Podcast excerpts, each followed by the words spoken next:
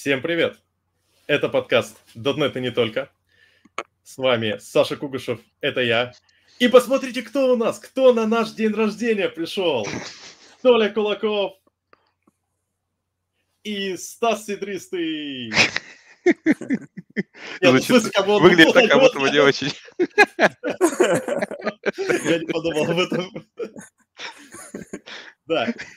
И, ребята, у нас день рождения. Ровно три года назад я скинул Толе Кулакову эм пэ три-шку со словами: ну смотри, мы так записали подкаст, про который ты говорил, что мы ни черта не запишем. И он сказал, что что-то херово у вас получилось. Ну ладно, на первый эпизод потянет, но второй точно не осилите, да? И вот приветствуем вас на шестидесятом эпизоде. Да, на самом деле прям очень жестко. И спасибо вам, слушатели, которые нас с нами уже столько времени. Как бы на самом деле даже интересно, интересно послушать, кто был с нами все эти все это время с первого эпизода, кто слушал наш первый эпизод. Я на самом деле это где-то в середине спрошу еще, когда придут люди. Ну, а давайте к делу. Сегодня у нас не просто такой типа «Да, вот это мой подкаст». У меня даже трубочка для воды специально праздничная. Веришь, что это вода? Ну, откуда ты знаешь, что в черном ящике? Я вам расскажу маленькую историю. Меня просто Саша пригласил на день рождения, но я как бы приготовился уже, все такое, думал, там тортики, эти, это, шампанское, подарки. Все такое. Подарки, да-да. Захожу, а тут он говорит: вот... Станислав Сидристый, вот как бы, Александр, сейчас мы тебя будем э, упарывать по Unity и спрашивать по хардкору, и, в общем, вот такой у нас будет интересный день. Праздник. Такой праздник в жизни будет. Слушай, ты прям... Ты прям дабл пенетрейшн какой-то описал. Все, что будет сегодня происходить, я к этому никакого отношения не имею, ничего не понимаю, и позвали меня не как эксперта, поэтому... Я тем более. Саша, тебе придется за нас отдуваться обоих. А вы что думаете? А вы думаете, что я о чем-то знаю? Ребята, ну как бы мое дело. Ты же программист. Задавать. А, ты же программист. А, я понял. Ну, вообще, как бы, тимлид можно уже не программировать. Уже давно можно было не программировать. Да. У нас сегодня прям важная тема, посвященная хардкору. Внезапно. А именно степени хардкора. Но прежде всего я бы хотел озвучить э, пожелание подкасту. Мы попросили в промо э, подкасту написать ваши пожелания, вопросы ведущим, продолжение темы, и мы получили целое одно пожелание. Но оно было такое душевное, я не могу это не зачитать. Тем более у меня сразу есть возможность задать вопросы Анатолию. Пожелание звучит так. Три года уже. Офигеть. Будто вчера начинали только с плохим звуком, но зато живо и позитивно и актуально. В отличие от радио точка нет, у вас реально живой подкаст. Там все рафинировано, вылезно, вытянуто, даже эмоции наигранные, кажется. Как будто по бумажке по ролям читать. Толь, вы реально читаете по бумажкам? Я просто тебя знаю, я не представляю себе ситуацию, чтобы ты не подготовился к подкастам. Вы радио точка нет реально бумажку по ролям? Не-не, мы просто там очень сильно... Еще два дублера там, знаешь, нам стоят на передышке. Если вдруг мы заикнемся, они нас быстро меняют. А нет, там проблема вся в том, что мы очень сильно думаем, когда говорим. Поэтому стараемся там глупость не сказать, стараемся вспомнить. Вот это намек был. Вот. И поэтому получается вот так, как будто, ну, знаешь, когда человек задумывается, он немножко говорит вот заторможенно. Вот получается такая заторможенность, да. А когда ничего не думаешь, как бы вот можно лепить, как бы все подряд, там мало ли что там придумали. Ну, ну, ты знаешь, кем подумал. Камень в огород. Прям классно. Знаешь, это, э, это э, как от, откинуть мячик, но не просто вот ракеткой откинуть, а не, не, ударом ногой с разворота. Вот знаешь, когда там... Ну ладно, тебя же похвалили зрители. Ну, чего ты? Ну, ну да, да. Ну, и ну вот, все, вот, радуйся. Ну, как. Да, вот. Тут написано, что... Э, ну они тоже все равно молодцы. Ну и вы тоже молодцы. Спасибо. Да, мне тоже, кажется, знаешь, в, в наше время как бы раз, разгильдяев и раздолбаев, и лентяев, и вот этого онлайна, все люди, которые хоть стараются хоть что-нибудь делать, хоть как-то как бы проявлять активность, и тем более уже поднимать как бы э, народ вокруг, они все молодцы в любом случае, получается или не получается.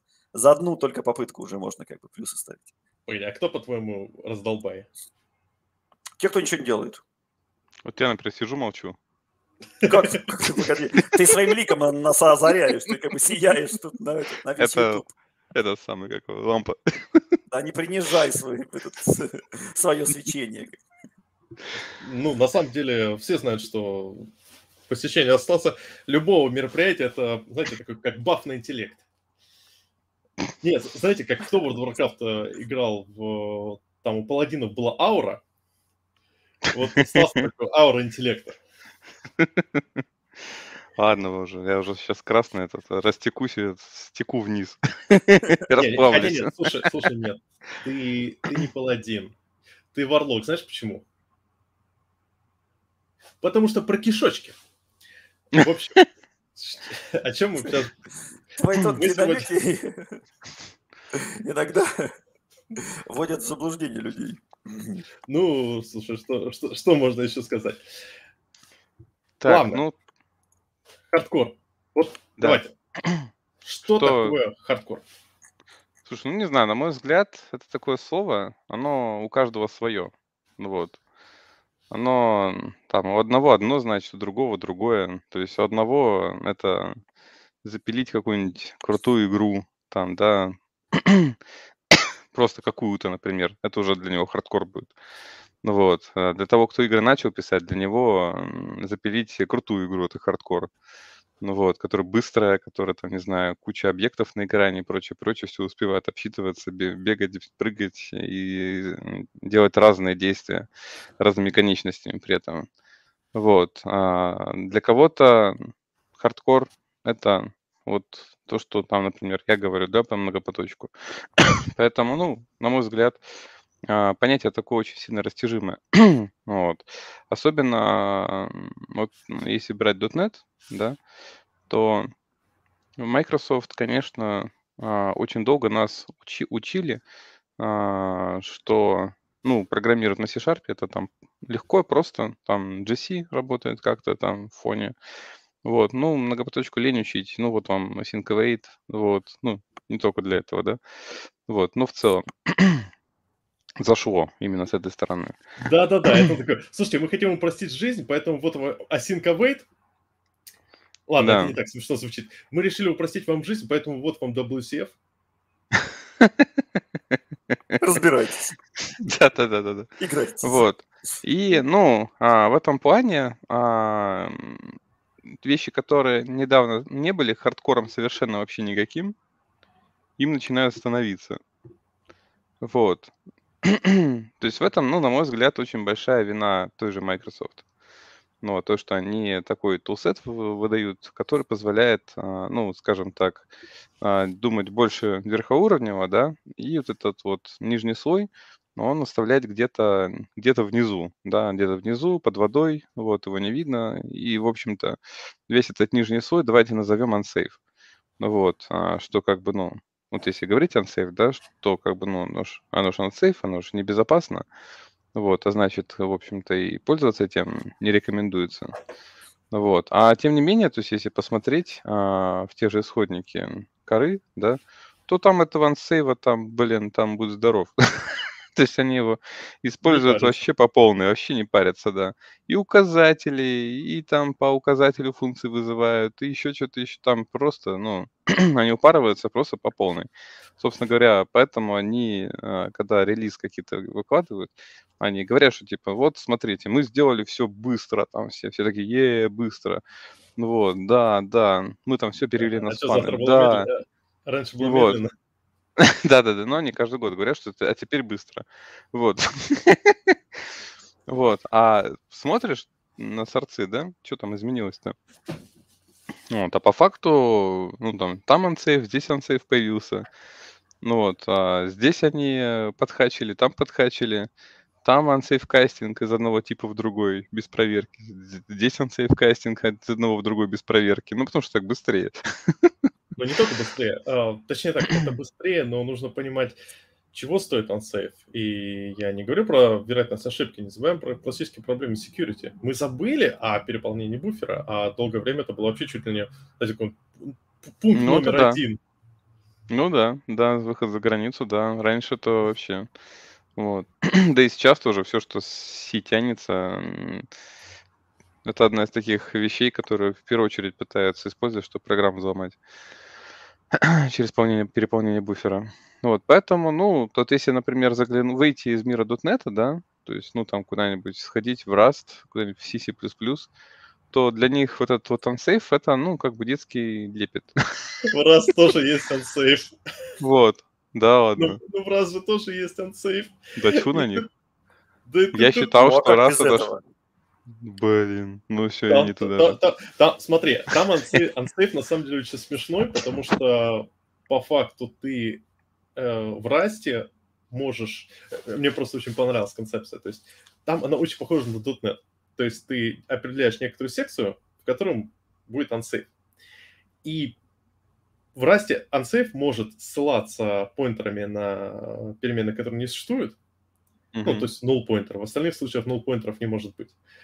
И самое смешное — это то, что в Rust можно э, внутри unsafe вызывать unsafe функции. А unsafe функция — это некоторая функция, которая просто описывает, что она, типа, ты помечаешь, что она unsafe, но на самом деле ты как бы таким образом говоришь, что, ну, ребята, я там не гарантирую э, должной работы. То есть э, каноничный пример uh-huh, — это uh-huh. вот у тебя есть ну, массив. Понятно. И ты хочешь сделать, разбить массив на два подмассива. А в Rust по умолчанию разбить массив на два, на два подмассива, два слайса, э, ну, запрещено, потому что э, у тебя, э, получается, будет ownership, а, а, точнее так, на два реда- редактируемых слайса, вот, вот, вспомнил, то есть у тебя, у тебя есть mm-hmm. массив, тебе нужно на два редактируемых слайса разбить. В Rust это по умолчанию нельзя, потому что у тебя будет две мутабельные ссылки. А две мутабельные ссылки нельзя иметь. И в итоге, ну, как бы, ты вводишь, типа, unsafe, пишешь в коде uh, unsafe код, возвращаешь две ссылки, по которым уже не трекается, что они мутабельны, что они как бы, ну, то есть у них ownership uh, игнорится в данном случае. Но ты говоришь, типа, ребята, зуб даю, ошибки не должно быть. Ну, потому что ты понимаешь, что, в принципе, раз у тебя две мутабельные ссылки, но они на разные концы uh, массива, то проблем не должно быть. То есть uh-huh, такой uh-huh. прям каноничный ну, пример используя unsafe. Там, там такой unsafe немного не такой, какой в .нет, потому что в .нет, мне кажется, большинство unsafe все-таки это... Ну, большинство людей сталкиваются с unsafe, это когда, знаете, там, в кому Ну, залезть. Да. Да. Просто в низкоуровне код, там, интерполябельность между там сиами, например, тоже. Почему нет? Uh-huh. И в Unity очень часто используется unsafe, потому что у тебя есть большое взаимодействие с... активное вообще взаимодействие с Unity Engine, который на C++, и там прям... Слушайте, надо как-нибудь сделать подкаст без Unity. Вообще, где Unity не будет упоминаться. Я думаю, тебе сразу миллион плюсиков прилетит сразу. От твоих самых постоянных слушателей. Не, надо просто, короче, подкаст, который я такой, всем привет, это подкаст .нет и не только, и ушел. И остальные ребята продолжают разговаривать, и все равно есть шанс, что про Unity кто-то что-то скажет. Не, такой не выдержал, такой крик из другого помещения. Не, ну правда, у нас был отзыв, что типа, ребята, чего вы так много про Unity говорите? Слушай, а у нас, кстати, наоборот, у нас был отзыв, почему вы про Unity не говорите. Так может вам это самое... Поменяться. Подружиться. Да мы сидим даже рядом фактически, вот как бы там на одном .нет точка ру, заходишь на YouTube .нет точка ру, поскролишь до самого низа, и вот внизу мы. Вот Толя нас внизу поставил, а себя повыше. Мы первые начали, все по-честному. У нас все по времени там, по таймлайну. Не, ну погоди, первые начали там мы. Не-не, я на сайте появились. А, на сайте, да. А, вот почему на сайте ты такой, типа...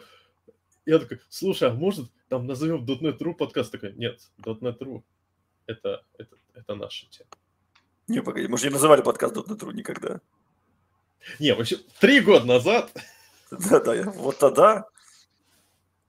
Да. Ладно, давайте так. Про хардкор, потому что у меня есть кое-что, к чему тебе, я могу тебя оппонировать. Unity? Дело в том, что, ну, на мой взгляд, происходит э, ситуация и прямая, и обратная. Да, некоторые вещи, кажется, у нас э, перестали быть э, как бы э, супер unsafe, супер э, активными. Сейчас, ребят, секундочку. Но, но, один момент. Сейчас он что-то достанет, я чувствую. Может, кота забыл покормить? Нет. С собакой? У меня собака. Ну, может, они дружат. Может да. быть, всякое бывает. Ребята, у меня есть код. Не, идея в чем? У нас, на мой взгляд, помимо того, что некоторые вещи перестают быть хардкором, хардкорным, точнее, становятся хардкорным, хардкорным, потому что среднестатистический разработчик выходит на более высокий уровень разработки, многие вещи перестают быть хардкором, хардкорным, потому что раньше там какие-нибудь, да не знаю, банальные, банальные модульные тесты, это было хардкор, ребята, объективно ну, говоря. Ну, в общем, да. Ну, в общем-то, а, да. Да. Еще было хардкор, допустим, ну, как он называет, сбор метрик, логирование mm. этого, как он называет... Централизованно. Ну да, централизованно, не, вообще про это, структурное логирование. Mm-hmm. Множество вещей были, были просто адским хардкором, на которые выходили люди, и все таки, что так можно? А сейчас это становится стандартом. Ди ай-контейнеры, ну, да. когда-то ну, да. это был просто, вот, типа, приходят люди, говорят, слушайте, у нас тут новый подход, вот вы там на синглтонах шпарите сервис-локатором, бац, а у нас тут ди ай-контейнер, все таки, вот это да. А сейчас, если человек приходит и говорит, слушайте, я не использую ди ай-контейнер, ему такой, ты вообще откуда, тебя когда разморозили? Я уже молчу о тех вещах, о том, что перестало быть, потихоньку перестают быть хардкором такие по-настоящему хардкорные вещи, как какой-нибудь сервис-меш.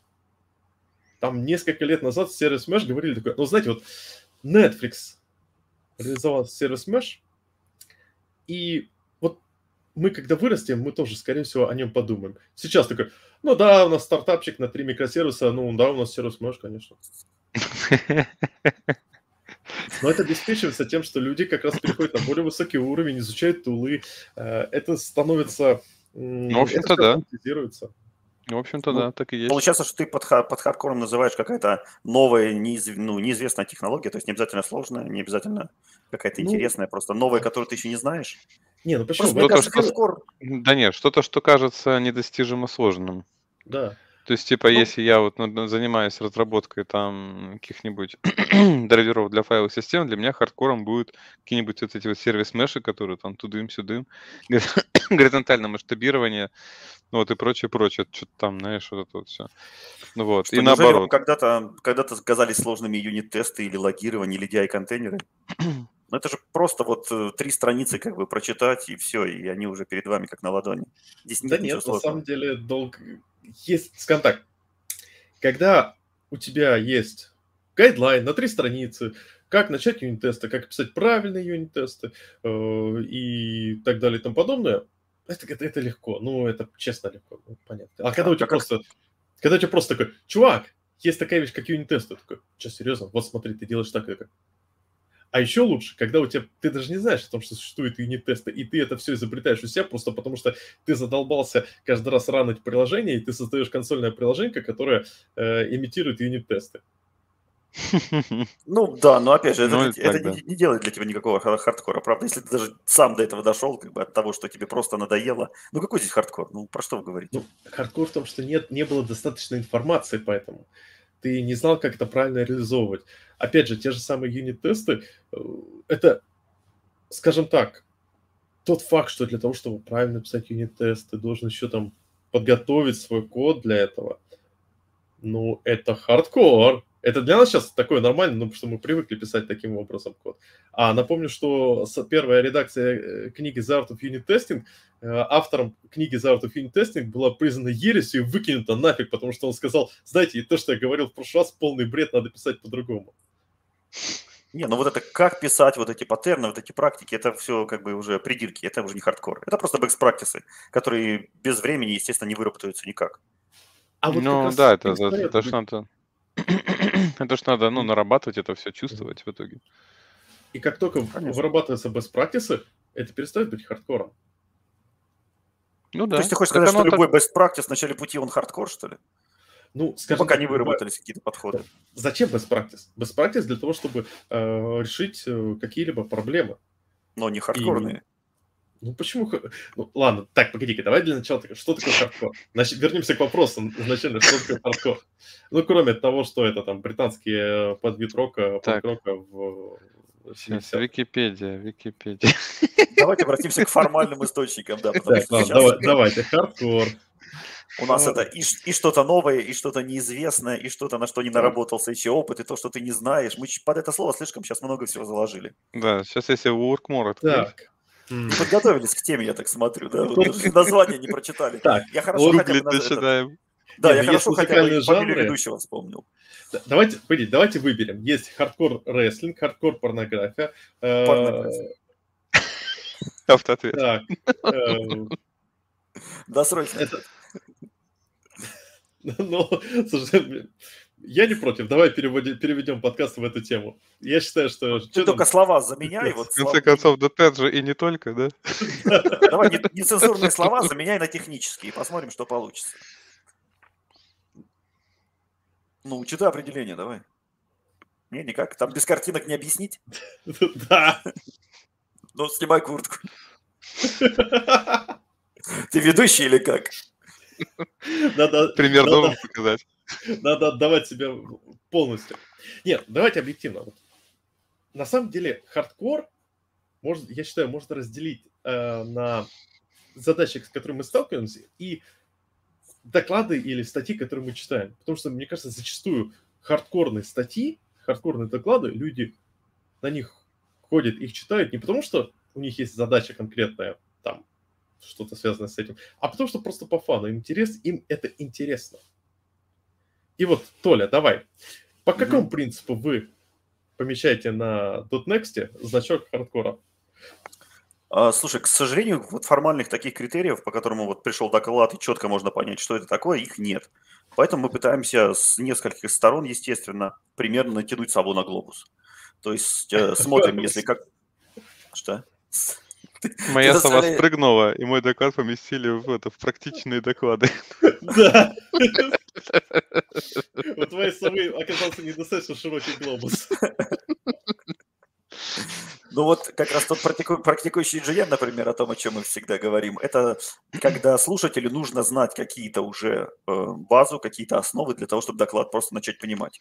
Если мы приходим на смузи, там вообще ничего знать не нужно. Там ты приходишь, и тебе обычно спикер все объясняет. Вот. А если мы уже говорим про хардкор, то это значит люди, которые ежедневно с этим сталкиваются на своей работе, и они что-то новое могут для себя почерпнуть из этого доклада. Вот примерно как-то так это делится. Но опять же, у каждого свое, потому что мы получаем практически каждую эту конференцию по одному и тому же докладу разные абсолютно мнения. Типа, какой дурак сюда подставил практикующий инженер, потому что это, ну, смузи, я такой каждый день на работе делаю, как бы. А другой говорит, я ничего не понял, мне взорвало голову, блин, какой инженер, это злобный хардкор, никогда в жизни больше на это не пойду. Да-да-да, это я так тоже читаю. Читаю там первое, там, типа, о, отлично, отличное чувство юмора, там, второй, да, отличное чувство юмора, третье, ржет постоянно, непонятно, короче, посерьезнее надо вести. Слишком быстро читает, слишком медленно читает, там, да, слишком да, да, много да. шутит, слишком мало шутит, ну, вот это на постоянку. Поэтому что такое хардкор? Для себя каждый должен решить сам. Ну окей, тогда, ну это да, это получается зависит от контекста, и причем мне кажется, что во многих случаях для людей э, вот то, что говорит Стас про низкоуровневую разработку, это очень классно ревилит в этот момент, ведь очень много людей просто перестали с этим работать, или даже не имели какого-то опыта, что по ну факту да. многие, многие вещи низкоуровневые, они гораздо проще, чем, мазафака, поднять какую-нибудь байду на эй ви эс, потому что... Да-да-да. Давайте проще. При... Давайте вспомним старье. Мне кажется, что любая вещь низкоуровневая проще, чем дол... долбанный дабл ю си эф. Ну, ну смотря смотри, какой уровень. В каком, в каком объеме, да, на каком уровне, ну, при каких условиях. И, нет, если ну, это... до драйверов не опускаться, то да.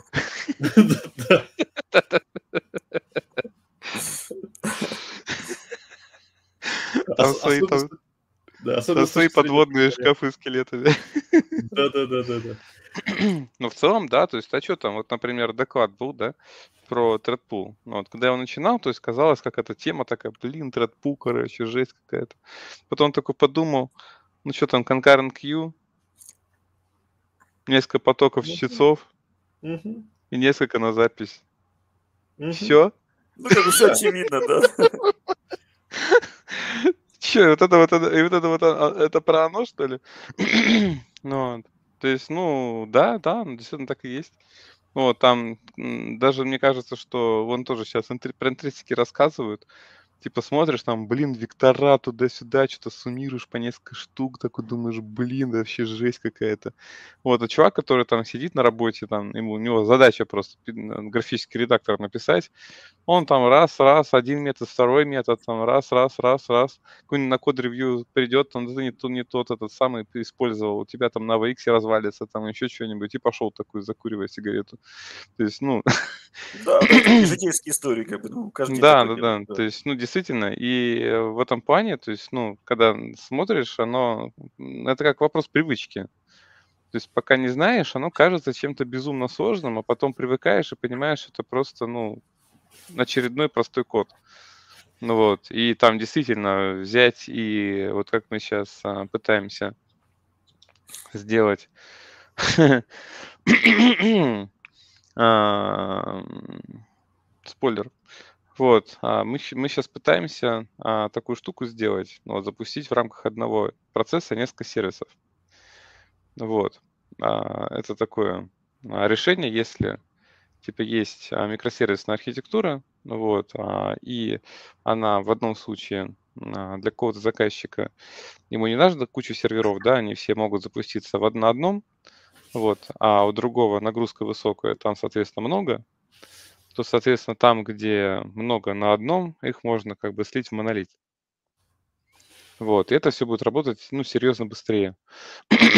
Вот, и когда вот уже вот о таких вещах а, начинаешь думать, да, то есть вот это вот, м, он как бы, с одной стороны, он не низкоуровневый, да, это чисто эспинет, это там всякие хостед сервисы и прочее, но с другой стороны, это настоящий хардкор, да, то есть, ну, вот, а на определенном этапе, когда это все разжуется, наверняка так назад посмотришь, да, через плечо, это какой-то хардкор.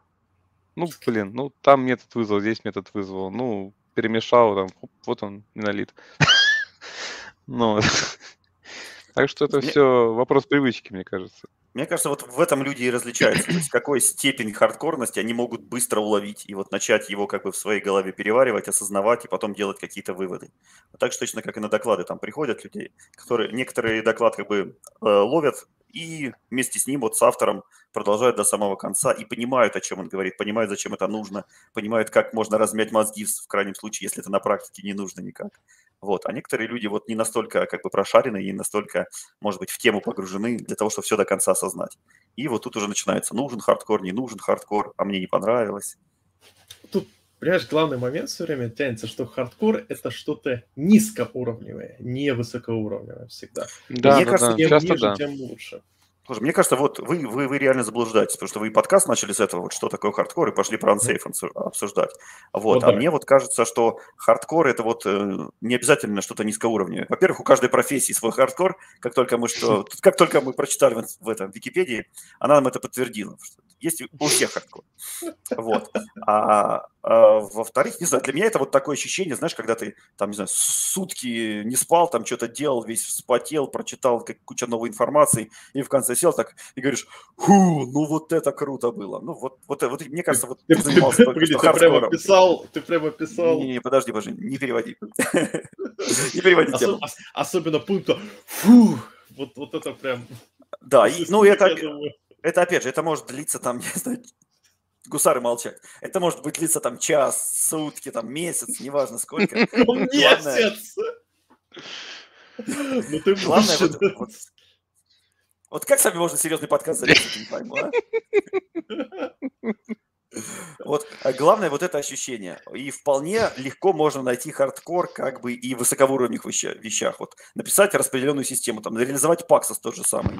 Э, Там, там кучу хардкора, вот реально вы словите, Да, да, да. и, и ни ни до какого низкого уровня опускаться абсолютно не надо. Да, да, Я да. уверен, что есть хардкор и у людей, которые вот э, клепают, грубо говоря, там туп- тупые формочки, э, тупые формочки или тупые контролы для формочек. Я там залезал внутрь DevExpress и телериков, там столько всего написано. Они там такие буфера изобретают и менеджеры памяти, что диву даешься. То есть просто даже написать кнопочку можно очень даже по-хардкорному. И люди, люди это делают. Люди в каждой в своей профессии, в каждой своей области, мне кажется, умеют находить хардкор. Вот, но вот момент тут самый интересный, вот то, что ты писал про распределенные системы, про э, высокого уровня вещи. Потихоньку, опять же, многие вещи, которые с теми же распределенными системами в какой-то момент нам казались просто невероятными, просто взрыв мозга, э, сейчас за счет набора определенных гайдов, за счет упрощения они становятся очень легкими. И я лично наблюдал за тем, как джуниоры гораздо лучше справлялись со многими вещами, которые вот, высокоуровневыми, которые нам кажутся хардкорными, просто потому что ну, им, у многих разработчиков стоит еще стопор на тему того, что вот это же раньше было сложно. Самый характерный пример – это си ай си ди. Раньше си ай си ди полноценный, с таким сложным пайплайном, еще чтобы еще все подготовить. Когда у тебя как бы э, из разных репозиториев собирается, это реально было сложно. Это нужно было повершелить по самой не могу, по самой помидоры. И, и это сложно, а... по-твоему, да? Ты в курсе, что PowerShell разрабатывался для тупых администраторов, а ты разработчик как-никак. И это, по-твоему, теперь сложно. Давай проще. Написать PowerShell легко. А ты потом напиши так, чтобы его читать потом можно было. Да, вот, а написать, чтобы его потом читать можно было, чтобы его потом можно было поддерживать, и чтобы не было такого, что ты, ты потом открываешь такой... И ты понимаешь, что просто пытаешься перекрестить его. Перекрестить этот пи эс один файл. Вот, в общем, главное, что сейчас такие вещи делаются проще, потому что появились инструменты, появились гайдлайны. Как писать PowerShell? Появилось бешеное количество туториалов. Нет, так просто как, как сделать то, что тебе нужно, без PowerShell вообще. Но опять же, PowerShell, у него есть анализаторы, у него есть тесты, у него есть классный редактор с интеллиценсом, проверками и всем. Просто не умеешь ими пользоваться. Опять же, это не делает это хардкором. Это делает я, просто... Нет, я не говорю о том, что PowerShell хардкорный. Я говорю о том, что для некоторых задач... Объ... Смотри, для... вот именно что для... Э... Ну, допустим... А, кстати, вот самый хороший пример. Э... си ай си ди в свое время... Э... Давай посмотрим на эм эс Build. эм эс Build, вот старый его эй пи ай и новый эй пи ай. Вот старый эй пи ай, он гораздо сложнее, скорее он вычурный. Тебе нужен такой, блин, какой он отстойный, как там много всего понаписать приходится. И это выглядит зачастую хардкорно, когда человек приходит и говорит, как они там на старом эм эс Build всего наделали. А новом эм эс Build, а, там парочку команд и все красиво работает. И это, из-за этого это стало менее хардкорным. То есть хардкор это когда, получается, ну, в твоем понимании, это когда работа идет а, через боль, через а, мучение головного мозга, как вот, вот эти через костыли перешагнуть, и чтобы они не упали. Но это скорее привнесенная сложность. Существует а, натуральная сложность, существует привнесенная сложность. То есть... А... Я... Угу. Я, я вот как раз не согласен с этим определением. Вот для меня хардкор, который был десять лет назад, и хардкор, и этот же самый процесс сейчас, там, спустя десять лет, должны быть с такой же, с такой же глубиной погружения, то есть должны быть с таким же уровнем и порогом погружения. Если у тебя технология была там десять лет назад сложная, а сейчас она легкая, значит, это не было хардкором. Это было просто недостаток информации, и все. То есть мне кажется, что вот это вот ни разу не хардкор. Так, погоди, так мы говорим сейчас, то есть, по-твоему, хардкор – это не сложность, это глубина погружения? Ну, прежде всего, это вовлеченность исполняющего, правильно? Потому что как бы, можно как бы, левой пяткой написать один и тот же код, и для тебя это будет легко. А может прийти какой-нибудь джун, как бы месяц над ним, над этим кодом впахивать, и ему будет сложно, и он будет чувствовать это хардкором. Вот задача для него это будет вполне-таки хардкорная. Вот. И я утверждаю, что... Когда придет джун через десять лет, ему дадут ту же самую задачу, она тоже для него будет хардкорная. Не может эта задача стать проще. Опять же, если мы не поменяем эй пи ай, там не поменяем инструменты, не закроем это все какой-то красивой библиотекой, красивым фасадом, это вообще другой разговор. Это не хардкор. Вот иди как бы руками реализуй Paxos, и через десять лет руками реализуй Paxos. Вот это одинаково хардкорная задача. Опять же, с моей стороны. А, вот. А понимаешь, в это, в ничего это, не изменится этом... от того, что ты через десять лет библиотечку просто подключишь, и она тебе сделает Paxos. Нет, это не то. Ну, как бы ты про другой так, уровень абстракции говоришь. Погоди, так в этом и дело, что э, изменится, подключаешь просто библиотечку, и она работает. Да, но это не, это не делает процесс написания распри... ну, распределенного Paxos не хардкорным. Потому так, что ты пришел другую задачу, не ту, не изначально. Ты, так если мы говорим о, о том, что ты руками пишешь какой-то, реализуешь э, э, распределенный алгоритм, это одно, это понятное дело, что тут... То есть это тоже достаточно низкоуровневая вещь. Просто это низкоуровневая вещь относительно э, ну, распределенных систем. Ну, слушай, с точки зрения директора все это квадратики, поэтому все да, это низкоуровневые да. вещи, конечно. Да, да, да. То есть, как бы, э, по, по сути, давай еще раз, то есть, получается, хардкор в некоторой степени, это всего лишь, э, это, это по-прежнему, говорю, низкоуровневая задача. То есть, тот же Paxos... Ну, не, не, не согласен то, с тобой. Потому что ты под низкоуровневыми задачами, ты что понимаешь? А... Что такое низкий уровень? Низкий относительно чего? Низкий. Ты понимаешь, а... что нет, нет физики понятия холодный и жаркий. Все это относительно. Вот давай, относительно давай проще, проще. С моей точки зрения, низкий уровень – это уровень, на котором э, стандартные прикладные задачи не стоит выполнять. Их стоит выполнять на более высоком уровне, потому что они э, более высокий уровень тебе гарантирует э, э, ну, меньше вероятности ошибки, меньше писанины, меньше прочего. Соответственно, не, ну... если... Ну, безусловно, правда. Просто ты сейчас обсуждаешь с точки зрения какого-то менеджера-управленца. Ну, да, если мы рационально расходуем ресурсы, то, безусловно, хардкором заниматься не надо. Ну, если нет, есть так, так, так вы поняли, в этом и фишка, что мы пришли но к выводу, не... что, что, что хардкор – это низкий уровень, потому что вот есть низкий и высокий уровень. Низкий уровень – это конкретная реализация, высокий уровень – это э, э, использование инс- готовых инструментов, на которые, написанных на низком уровне, для того, чтобы выполнить бизнес-задачу. Ну, вот нет, если думать о хардкоре не как о каком-то менеджерском поставленном процессе, а о том, что ты чувствуешь, что тебя вовлекает, как ты сам для себя это можешь описать, ты поймешь, что в этом определении нет ни менеджеров, ни эффективности, ни прибыли, ни прочих вот этих глупостей. Okay, это вообще оторванное. Про... Это, это, на самом деле, определение, оно э, не связано никак с менеджментом. Его можно легко проскалировать э, к э, вообще любой разработке. Ты пишешь себе консольное приложение для того, чтобы, э, не знаю, считать свою зарплату. Ты же не будешь делать это на ассемблере. Ты будешь это ну, делать на том инструментарии, который тебе будет удобен, то есть на высоком уровне. Но вообще это для себя я писал это на, на том языке, на который я сейчас учу. Ну, грубо говоря, на ассемблере, да, я бы мог это написать. Ну, нет, это, меня это, это, было как, это, это цель. У тебя цель поучиться вот. Ассемблеру, это да. А если у тебя цель сделать систему, которая посчитает твою зарплату, там, твои траты за последний там, месяц, то, скорее всего, ты будешь делать это на максимально подходящем инструменте. И инструмент этот, который максимально подходящий, он написан уже на более низком уровне. Если а, тебе опять нужно... же, ц- цель. Мне кажется, вот хардкор никак не зависит от цели. Вот хардкор – это вот ты сделал задачу, и вот результат того, что ты от нее получил, ты можешь понять, был это хардкор или не был это хардкор. Какая цель тебе ставилась перед этим, ну, вообще никак, никак не зависит. Ну, так, так погоди-ка, мы-то там можем прийти, прийти к интересному состоянию, что хардкор – это все, кроме написания крудов и... Не-не-не, э, виртуального, не... визуального. Хотя нет, даже не, не, не, не кроме. Не кроме. Хардкор это все. Это все, что хардкор тебе дается все. Очень сложно. Хардкор и... это везде. Все. Все мы хардкорщики. Хардкор это вот как раз то состояние души, которое ты почувствовал. И ты можешь хардкор почувствовать и бросив контрол на формочку. И если для тебя это было почему-то сложно. Я не знаю, почему у тебя редактор зависал постоянно, и винда крашилась как бы. И можешь хардкор почувствовать, когда ты там всю ночь драйвера операционной системы дебавил через нулевое кольцо. Как бы. Это тоже хардкор. Но опять же, это не, не зависит от цели, это не зависит от того, что ты хотел бы в итоге получить. Это вот то состояние процесса, знаешь, вот когда ты, не знаю, какой-нибудь кросс пробежал, какой-нибудь Ironman прошел, да тебе нафиг это не нужно, тебе вот не было как бы какой-то... задача это сделать. Но вот ты сделал такую жесть, как бы ты прошел такую, такое спортивное достижение, что ты можешь идти потом сесть, вздохнуть и гордиться как бы пол оставшейся жизни. Вот это, вот это был хардкор. Потому это что был... после Ironman у тебя остается только половина жизни. Да, да, потому что ты сдох как бы вот, на, на, по пути, одна потерялась. Я почему-то представил, как я купил там, не знаю, себе десять, двадцать эклеров. Вот. Ешь, и да. Вот он уже не лезет, он уже, короче, все. И вот последний вот. Запихнул, короче, так...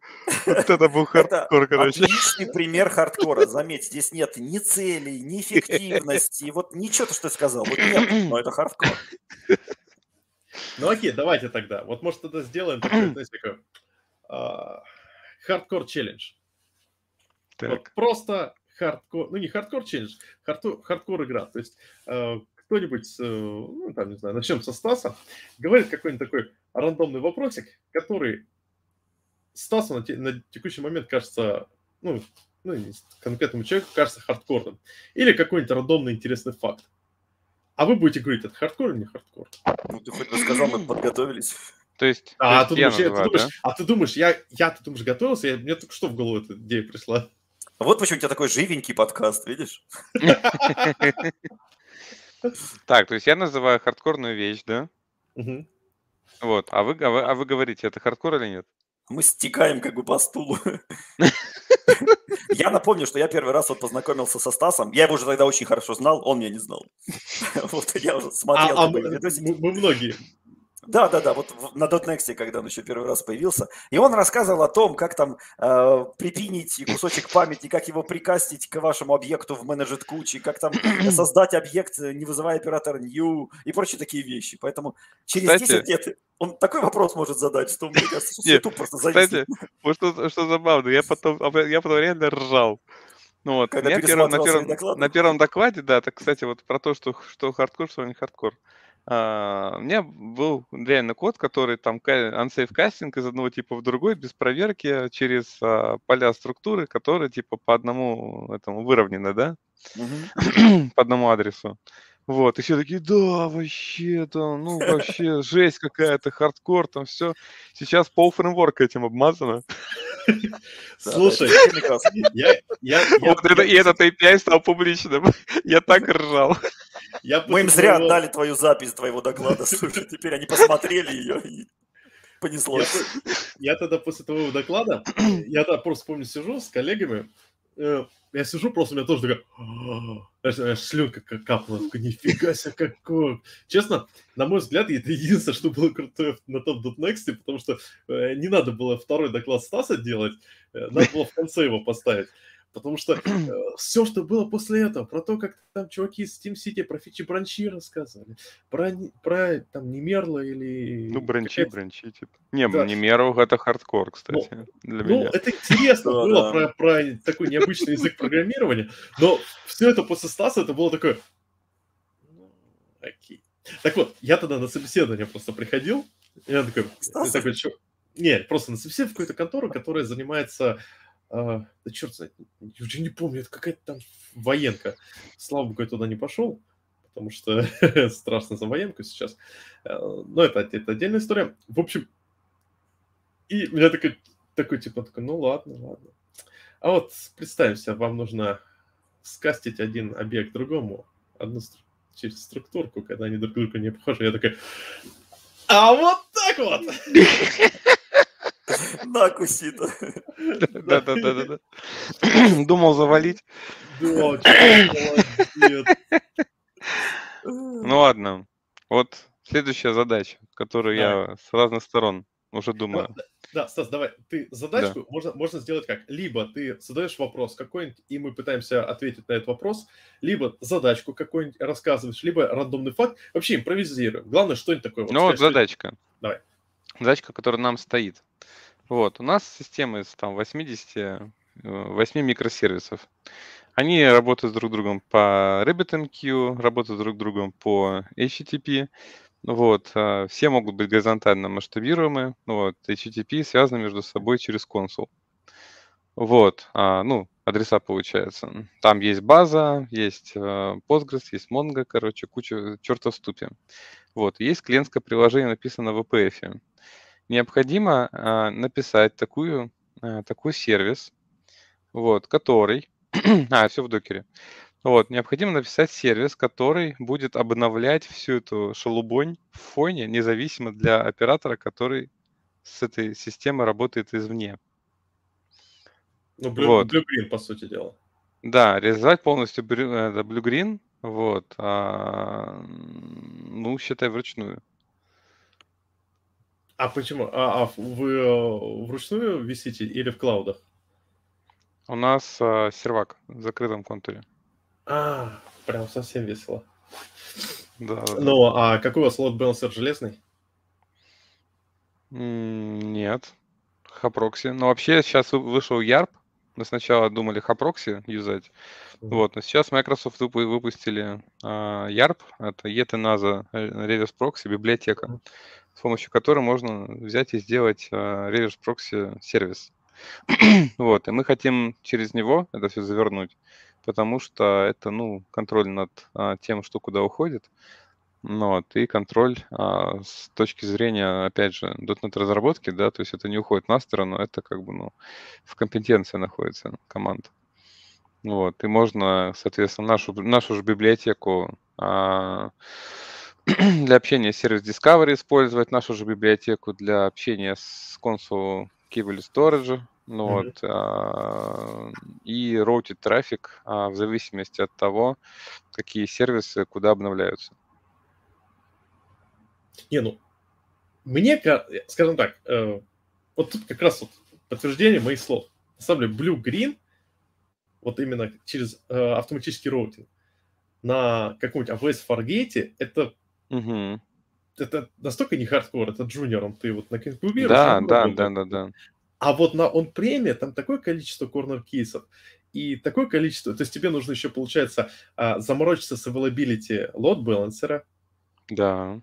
То есть, то есть там точек доступит, потому что зануться да. можно. Да, там да, столько да. точек, где может пойти не так. Да-да-да-да. Ну, вот у меня еще коллега любит выражаться.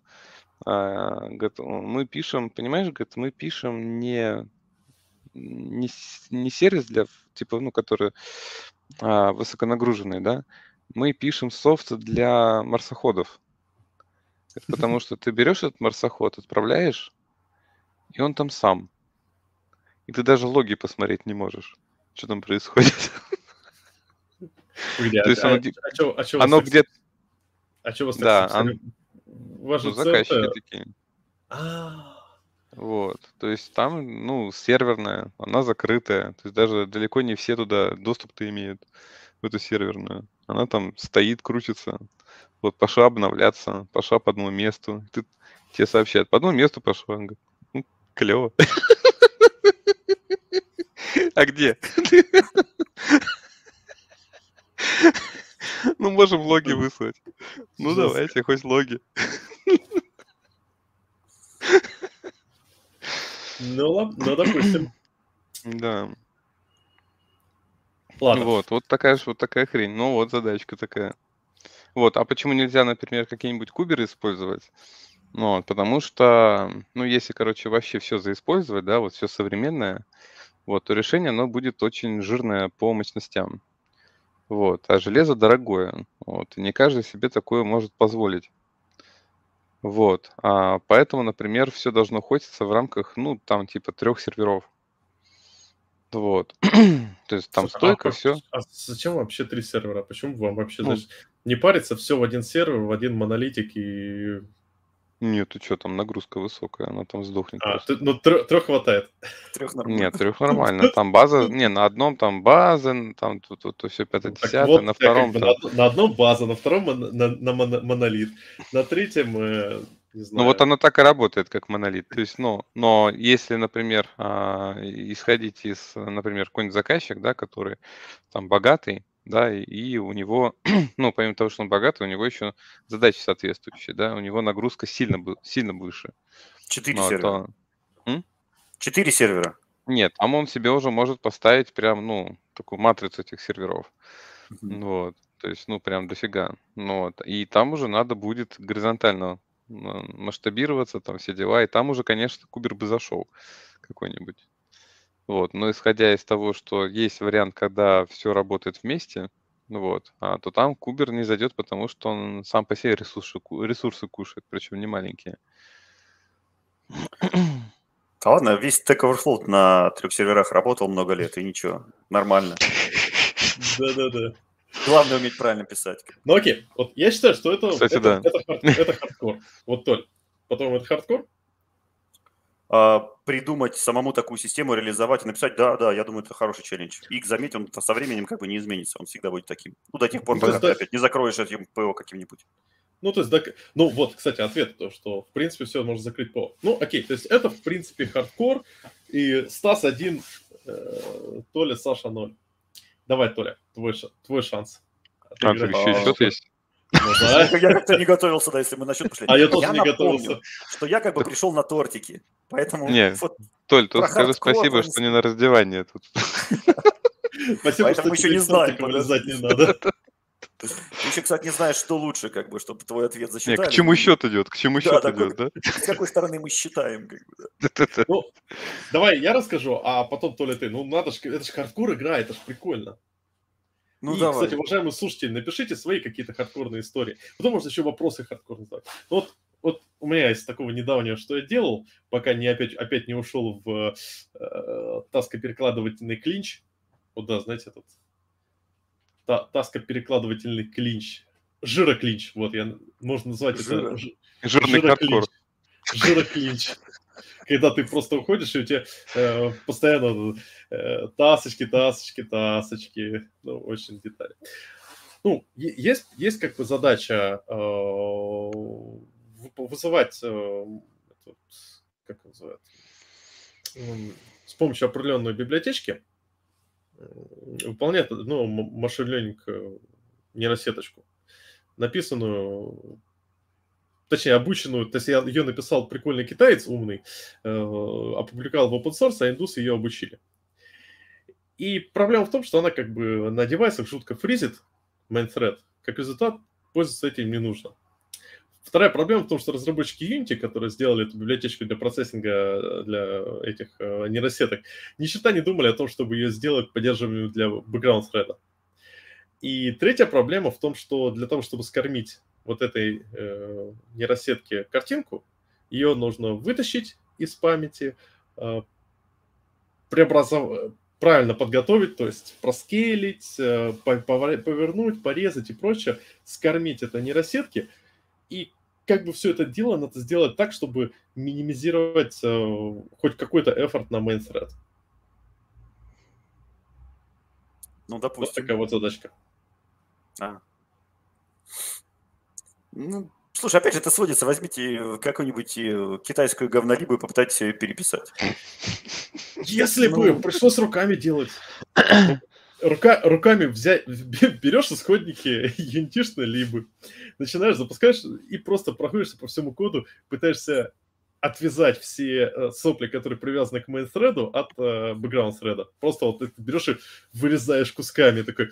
Ну, наверное, вот это, эта операция нам не понадобится. Хм, да, это, это крайне важная вещь. Давайте обойдемся без этого. И вот, вот просто вырезаешь кусочками. А потом такой, как надо подготовить картинку для этой, ну, для нейросетки. Ну, нормальная ситуация делается на джи пи ю. Но main-thread. Поэтому берем асинхронно из джи пи ю, перегоняем в си пи ю. И дальше уже саму руками скейлинг, простенький, простенький алгоритм, ресайзинг и прочие вещи. Как-то так. Ну, увлекательно, увлекательно. Нормально. Звучит, на, на самом деле, ни черта не хардкорно. Ты смотришь такой... Ну, не хардкорно. Да, херня какая-то. Тоже мне хардкор. Ну, знаешь, напоминает очень сильно там переписывание каких-то э, legacy библиотек или адаптация к новому фреймворку или что-то такое. Ну, когда да, ты сидишь, да, да. и тебе нужно дофига терпения, очень хорошая там э, координация, собранность, чтобы не пропустить там самые вот мел- да. мелкие мелочи. И чтобы выспался сидишь... перед этим. Да, да и чтобы выспался хорошо. И тупо фигаришь код. Не, на самом деле подобные вещи делаются по процессу.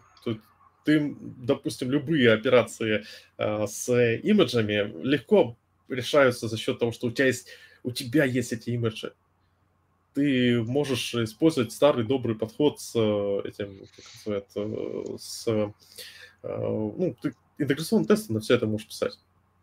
Угу. Тест-филс, наше все. То есть, вот. лю... Кстати, по процессу. Если любая хардкорная задача, она становится гораздо проще, если ты можешь перед этим написать ее, для нее все, все тесты. Ну, да, безусловно. Ну, не, ну, данные просто позволяют содержать контекст. Ну, да, да. Хардкор, ну, вот, кстати, ты вот рассказал. Да? Сложность хорошо как бы тестами контролировать. То, угу. кстати, это про ту самую нейросетку, за, ну, так сказать, затронул тему. Как-то с одним э, мужиком общался. Он как раз на нейросетках специализируется. Вот. Ну, для меня нейронные сети — это что-то такое, как вот, ну... Как... Хардкорное. Это что-то хардкорное, которое, ну, типа, знаешь, какой-то домохозяйка. Есть нейронные сети, да, и, это искусственный интеллект, да, вот. Вот, ну, их, знаю, на таком уровне. Ты не представляешь, как, для... меня, как меня задрала вот эта тема, куда, куда не вклюешь. Вот. Что такое искусственный интеллект? Что, нейросеть? Интеллект не только. Распознавание мух. Да. На подоконнике. Вот. Ну и, короче, да. Ну вот. И он такой подходит такой, ну еще такой, знаешь, у него вид такого, такого инженера такого, который вот, а, вот за, за компа вот выдернули в первый раз в жизни. И вот у него так мысль так вот связывает его еще таким, такой струей, короче, с этим компом. Вот. А, я ему говорю, типа, ну, там, что там, с нейросетки-то там, наверное, сложная штука. Он говорит, да нет, это вообще фигня полная. Я думаю, знаешь, челюсть такая, так, в смысле фигня. Он так, да, вот недавно, типа, вот просили сделать ну, такую штуку. Ну, там, типа, камера стоит, нужно сделать такую фигню, вот, чтобы а, а, распознавала речь, как ты писала. Ну, вот. Ну, там, понятно, там, библиотечку там всякую взял, подцепил, короче, и на выходе у тебя текст.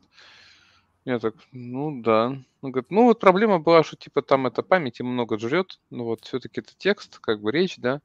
Ну вот, ну я по-простому сделал. Он говорит, ну а что? Да по губам. Распознавал. Ты меня же испарина выступила. То есть проще. Нет, это действительно, кстати, это правильно. То есть он подключил, правильно понимаю? Там камера круговая, да, и просто...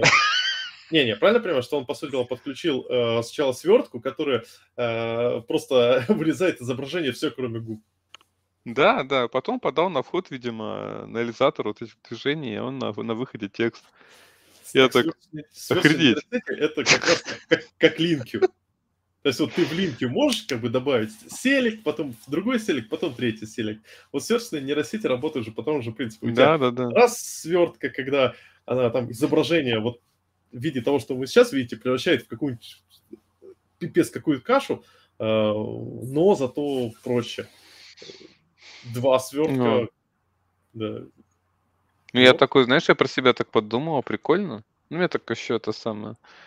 А прикольно, так это самое, берешь снайперский прицел, у них же есть выход ю эс би у некоторых. На ноутбук, все, и, и на окно так направил. Ну вот у тебя сбоку там Федя, привет, там туда-сюда, вот это вот все. Кстати, а, ты смеешься, а, сейчас же в современных снайперках а тэ эм используется. Какого, каким образом? Он отслеживает цель, чел... пользователь просто вставит типа курок, что я готов стрелять, зажимает, выстрел еще не идет. А, и... а там уже труп. Нет, нет, нет. А, а дальше он пытается навести снайперку, вести э, этот э, цель, а, снайпер, а снайперка уже сама определяет э, расстояние до цели, ветер, э, направление цели. То есть это, в принципе, кстати, достаточно простая математика, там квадратное уравнение.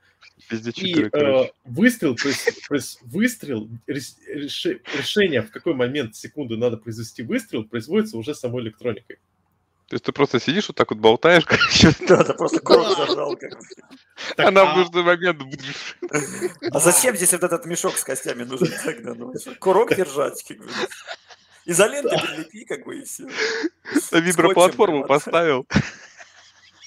Кстати, вот тоже кажется, что... Вот если вы думаете, что это хардкор, вот смотрите, это хардкор нет, потому что, смотрите, определить, когда нужно выстрелить, чтобы цель, э, которая бежит, э, под нее попала, это простейшее квадратное уравнение. Там вывод э, достаточно простой, потому что тебе, э, блин, как, как бы на пальцах показать-то. Вот у тебя есть э, формула, э, скор... формула скорости, расстояния, и э, твоим неизвестным является, по сути дела, координаты x и y э, вот тут.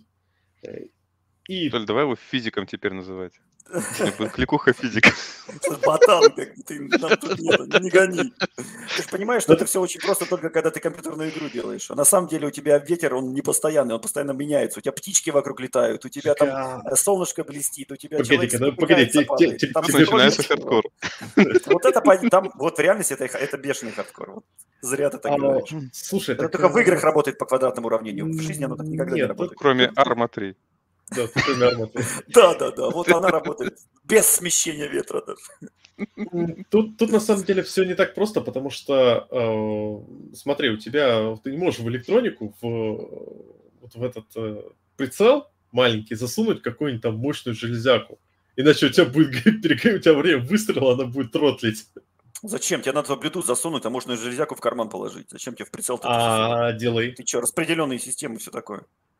Ну, опять же, ты представляешь, ты такой стоишь, а твой Кубернетес развернул как бы тут рядышком. Железом зальем, какой нафиг делай. А, и тем более это будет активная защита спины. Просто идеально. Еще и подогревать будет, если тебе холодно зимой. Так, окей, Толя, ты все сбиваешь нас. В общем, то, что я рассказал... Я просто специально придумал. Нет, погодите, то, что я рассказал, вы хардкором не считаете, правильно? Мы считаем вот это есть... качественным рефакторингом. Ну, для некоторых людей, которые любят рефакторить, это тоже может быть хардкором. Окей, окей, это не хардкор. Ладно, так, Стас один, Саша ноль. Толя, давай, покажи нам хардкор. Блин, ну, опять же. Не знаю, у меня в основном идея сейчас все-таки добиться показательных примеров, что хардкор – это вот не всегда низкоуровневая непонятная хрень. Вот, допустим, последний раз на выходных я залипал там всю ночь, просто рисовал логотип. Вот рисовал логотипчик. Как разработчики рисуют логотипчики? В общем, у меня был, естественно, какой-то эскиз, какой-то набросок. Вот. И я понял, что человек – существо влиятельное. Почитал несколько дизайнерских принципов, вот такие там, достаточно базовые, там два к трем, золотое сечение, и решил, хватит, все. Вот. Остановимся на этом. Я думаю, мне этого достаточно. Вот, получается, и попытался нарисовать логотип. Соответственно, логотип – это там буковки. У тебя жена дизайнер. Я помню все время, сколько мы делали логотипы, все… Основные принципы рисования логотипов в .нет-сообществе напиши, э, напиши Толя, он попросит жену нарисовать. Да, да, она все, все рисунки делает. Но вот смысл в том, что она эскиз... Ну, эскиз Буду знать. Она сказала: Толя, задолбал, хватит, я тебе что, дизайнер? Я пытаюсь поспать, почему ты мне такой просыпаешь? И так сидишь. Да, да, опять .нет. Да, со своими дотетчиками. Потом такой: дорогая, ты спишь? Уже нет. О, нарисуй логотип. Очень кстати, да. Это, это, как, не, это вот... как и бывают актеры, которые, которые это самое, не могут избавиться от своей роли, да? Их только на эти роли и зовут. Да, да, да. Да я уже давно как бы не дизайнер, я уже хочу там, не знаю, бухгалтером быть, как мне. Да, да. У нас новое сообщество, извини, пожалуйста. Не, ну так и, так, так и есть. Мы когда-то считали, сейчас немножко отвлекусь вот от твоего вопроса, мы когда-то считали, и у нас у каждого там сообщества, там не, не один логотип, там есть логотип с рамочкой, логотип прозрачный, логотип с другим наклоном, для другого фона, и у каждого сообщества там где-то, ну не знаю, там получается около пяти-семи вот логотипов. Вот, и как до тех пор, пока я не автоматизировал рисование этих логотипов, они довольно все примитивные, как бы, мы посчитали, что она нарисовала более ста двадцати логотипов вручную. Ну, как бы, нифигово так, да, нифигово. Ну, за, за, за сколько там, за пять лет, но все же как-то.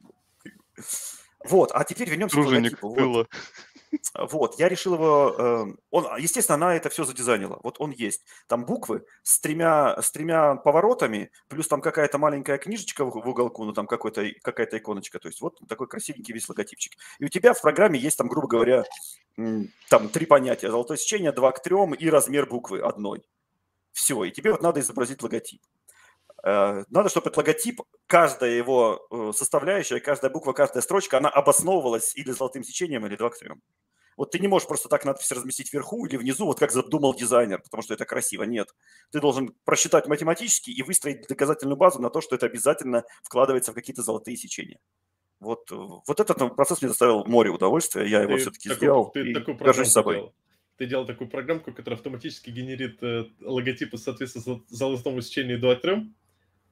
Ну, для обычных сообществ я ее сделал давно, потому что там банально, там три слова всего-навсего расположить. Да. Там достаточно как бы просчитать вот этот квадрат и вписать буквы в квадрат. Это легко. Слушай, а ты использовал... А вот сложный этого... логотип, где несколько надписей, где иконочки, где еще там что-то, вот там это уже сложно. Ты использовал для этого коллапс волновой функции? Я использовал для этого эс ви джи и PowerShell. Понятно. Короче, многие задачи, вот такие комбинаторные задачи, на текущий момент очень легко решаются коллапсом волновой функции. Он позволяет очень легко быстро перебирать. Смысл там достаточно простой. У тебя есть какой-то объект... Ну, представь себе, у тебя есть... Вот мне больше понравился пример. Рассадка на свадьбе. Вот у тебя есть пятьсот гостей, и нужно рассадить. При этом у каждого гостя супер извращенные требования в духе там «посадите меня слева, чтобы справа была девушка, слева девушка э, с таким размером груди, а спереди не, не было тещи». Ну и такие варианты. Э, собственно, как бы пере... коллапс волновой функции работает по какому принципу? Очень по... схоже с перебором. Ты формируешь, э, mm-hmm.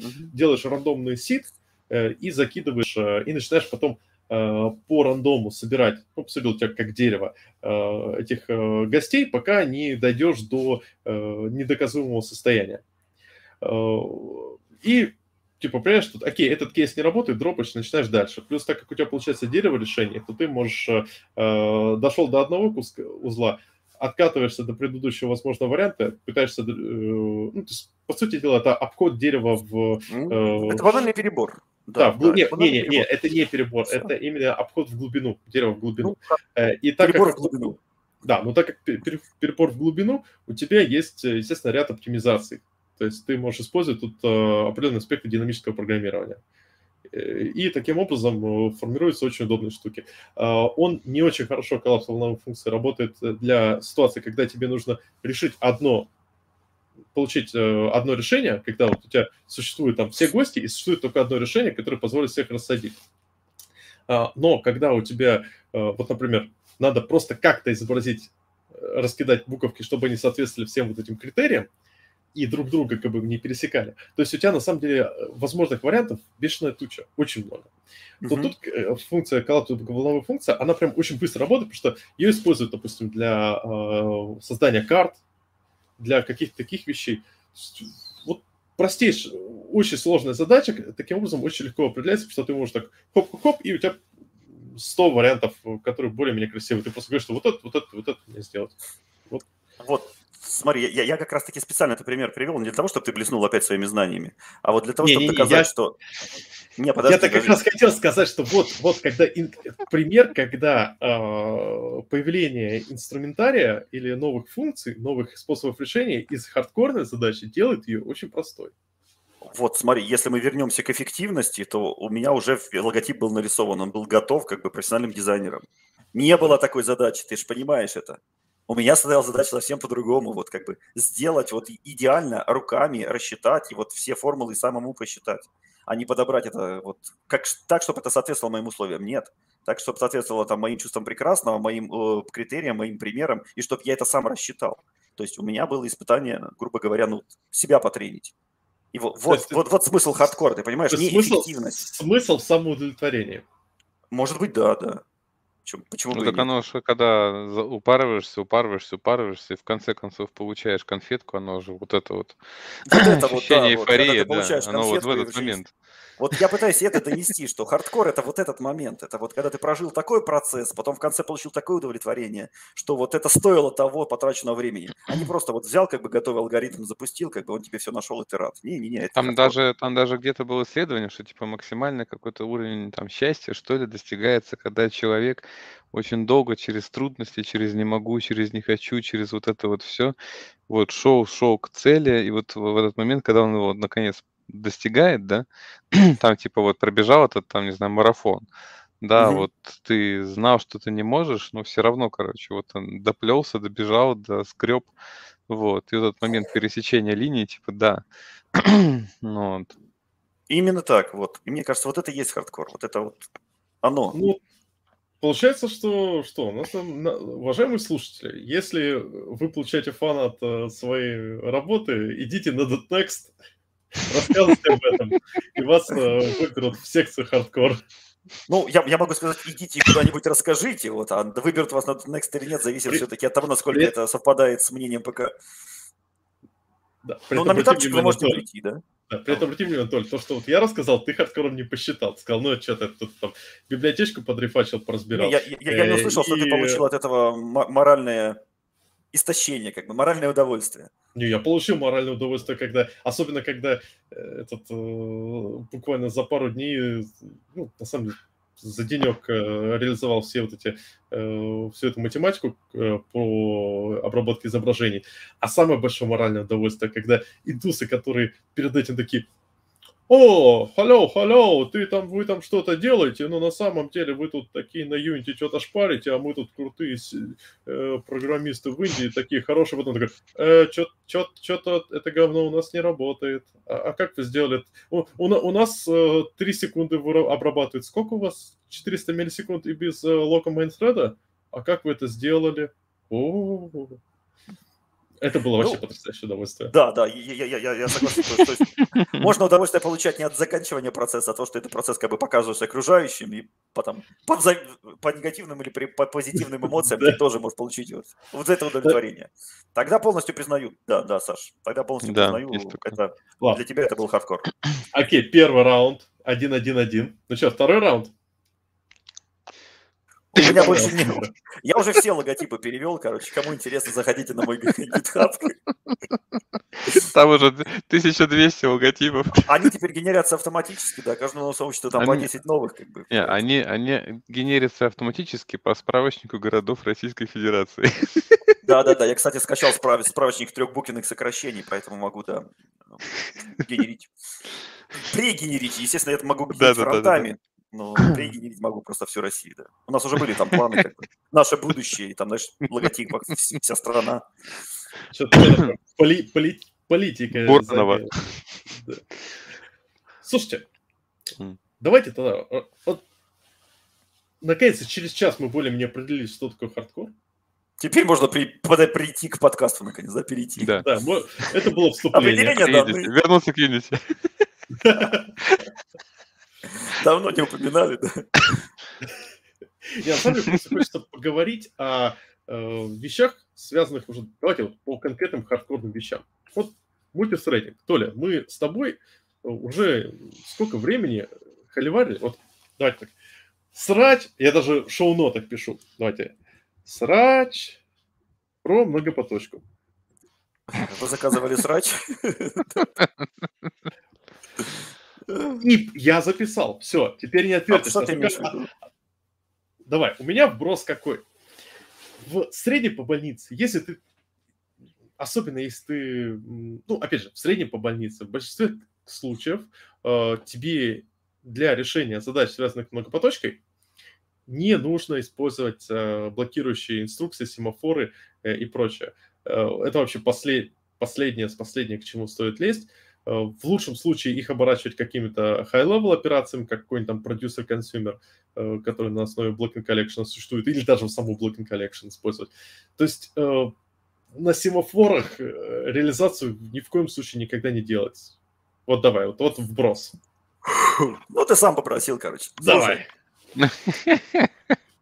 Ну да. Черт! Козел, я тебя не вижу. Кто бы спорил? Кто бы спорил? Ты знаешь, так говоришь, такое ощущение, как будто вот все в семафоры лезут, потому что им вот слишком хорошо жить. Вот, вот я пришел, да. Жил среди статистики. Я еще дальтоник, какие я... семафоры? Да приходят такие, как мне это реализовать? Я ло- локами. Вот на самом деле семафоры, да, они не часто используются. За локами обмазываются вообще каждый пятый-десятый. Смотри, съехал. Мы вообще наоборот должны были. Ты же понимаешь, что я должен про локи был говорить, что каждый пятый их использует, а ты вот должен был это отрицать. Ну, так я говорю, что локи используют каждый пятый-десятый, и я лично считаю, что это не самая хорошая идея. Ты опять ну, сравниваешь те проекты, на которых ты много работал. Вот во всем подкасте у тебя сквозит такой очень большой байс. Вы обсуждаете, вот не только у тебя, потому что у тебя там парочку ведущих есть, которые работают над, над ними теми же проектами. У вас очень сильно сквозит вот это искажение. Скользит искажение. Ну, короче, нет, вы поняли, да? Нет, вы нет, рассказываете нет. ровно про устройство вашей компании, про устройство ваших проектов, про то, как у вас положено писать, и про уровень и квалификацию ваших сотрудников. В mm-hmm. других компаниях все абсолютно не так. Вот у нас проект есть, да, где там локом, лок на локе, read-write локи еще семафором погоняют, и еще там это все параллельно где-то там бежит. Вот. Я не скажу, что это как бы среднестатистический разработчик должен этим заниматься. Не скажу, что ежедневно и все в этом духе. В общем, но без знания как бы обычных примитивов синхронизации вот к этому проекту точно никого допускать и близко нельзя. Вот и давай сразу такой вопрос. А... Как ты думаешь, может, у вас проблема-то в этом проекте просто в том, что изначально архитектуру взяли, знаете, такой типа, ну, у нас есть, используется многопоточка на проекте, Поэтому мы для синхронизации многопоточки, вместо того, чтобы э, использовать высокоуровневые примитивы или просто сделать, как пацаны из Microsoft э, с Рослином, э, сделать на иммутабельности, мы возьмем и фиганем все, знаете, по старинке, как там деды нас учили на блокирующих примитивах. Потому что вот мы выучили так, а э, как сделать так, чтобы потом... И в итоге, как результат, мы еще обеспечим все job security, что тут пусть еще они найдут нам достаточно э, людей, которые смогут э, заменить нас на этом проекте. Знаешь, знаешь, прежде всего, если вот человек, который... Ну, он, если человек не понимает, как работают э, примитивы синхронизации, даже не надо писать, вот просто он, он, он должен это понимать, то, наверное, это на, такой, ну, на нашу работу, в нашу компанию точно никто его никогда и не возьмет. Вот. А даже без job security. Никто не это, говорит, кстати, том, что человек... А это, кстати, вот то, что а, это очень большая проблема. То, что, то есть, ну, я ж а, постоянно это собеседую. Вот. И, ну, с одной стороны, вот людей, которые а, могут отделить, а, там, не знаю, лок от мютекса, да, вот, их, ну, просто вообще, то есть один из тысячи, вот он придет, это вот, иди сюда, дорогой, ты, вон там, вон там твое место золотое, вот. Ну, я могу свою статистику сказать. Платиновая ручка, ручка, вот, и вот, да.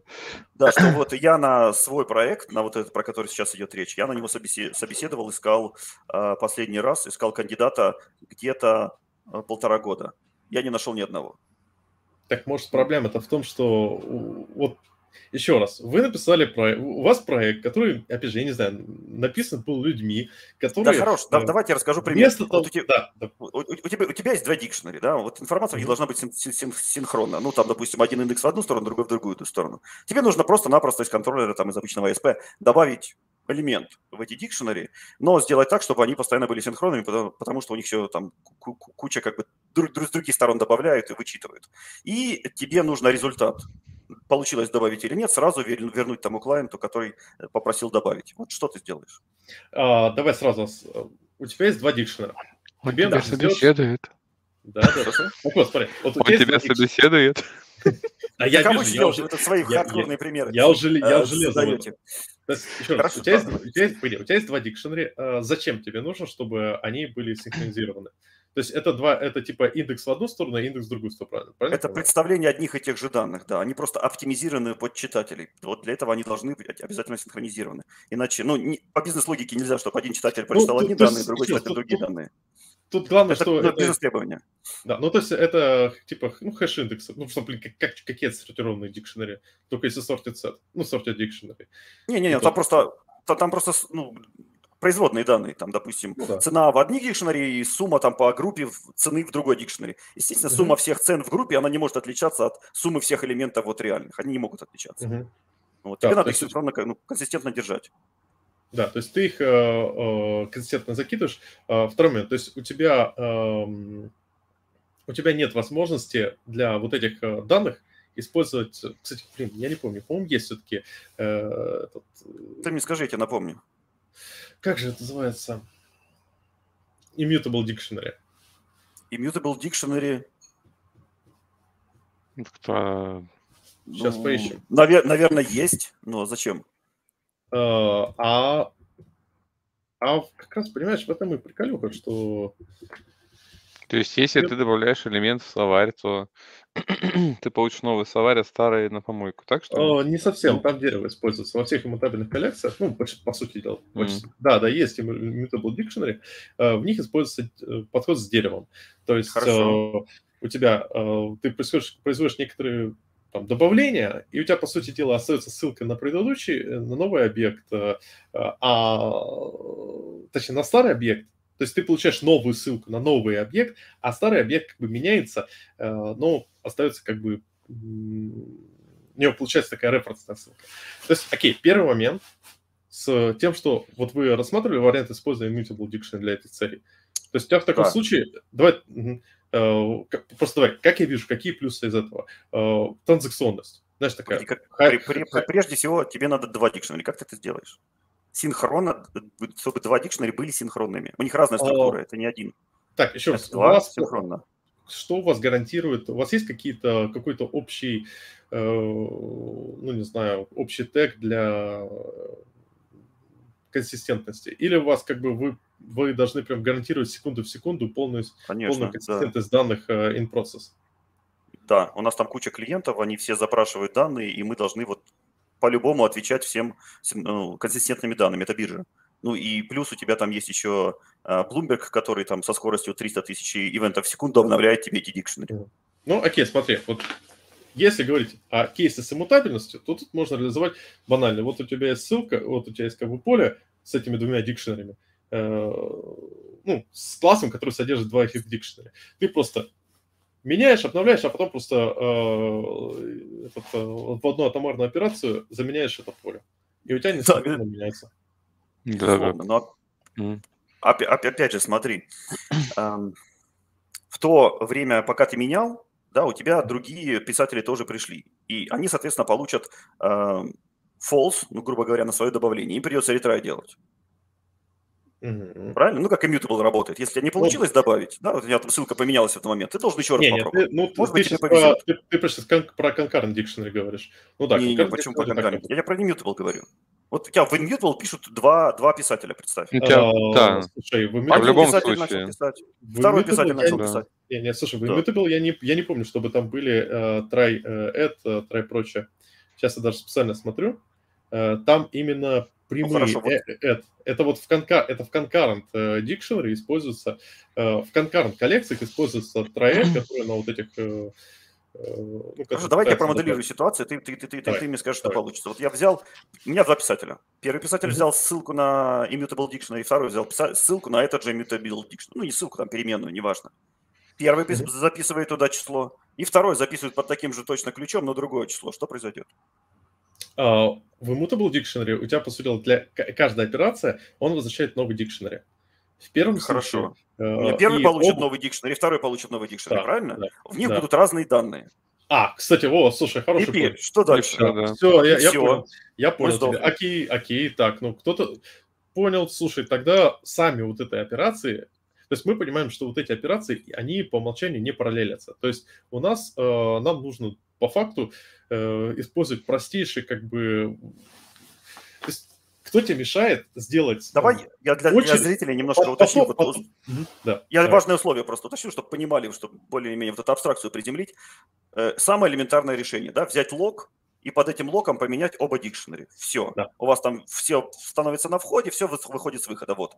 А посыл Саши в том, что как это сделать без лока. Вот мы сейчас обсуждаем именно вот это. Как это сделать без лока? Так если у тебя давай, триста тысяч в секунду, как-то на локе-то. Вот, вот у меня, во-первых, вот этот вопрос. Если у тебя как бы большие, если у тебя и так э, идут э, огромные такие э, объемы данных и прочее, как ты, как ты это сделаешь как бы на локе, у тебя получается э, что? Не, не, ну, там, там, там система абсолютно хитрее. Я тебе просто привел самый примитивный пример, чтобы ты вот. Мне объяснил, что в жизни везде можно обойтиться без лока. Вот не везде. Вот в этой ситуации без лока не обойдешься. Еще раз, в такой, в такой ситуации, нет, еще раз, в такой ситуации э, можно следует к ней пойти совсем с другой стороны. У тебя есть одно место, которое должно меняться по факту. Всегда, э, ну, это критическая секция. Она должна да. меняться всегда в одном месте. Да. Э, ты можешь, по сути дела, если...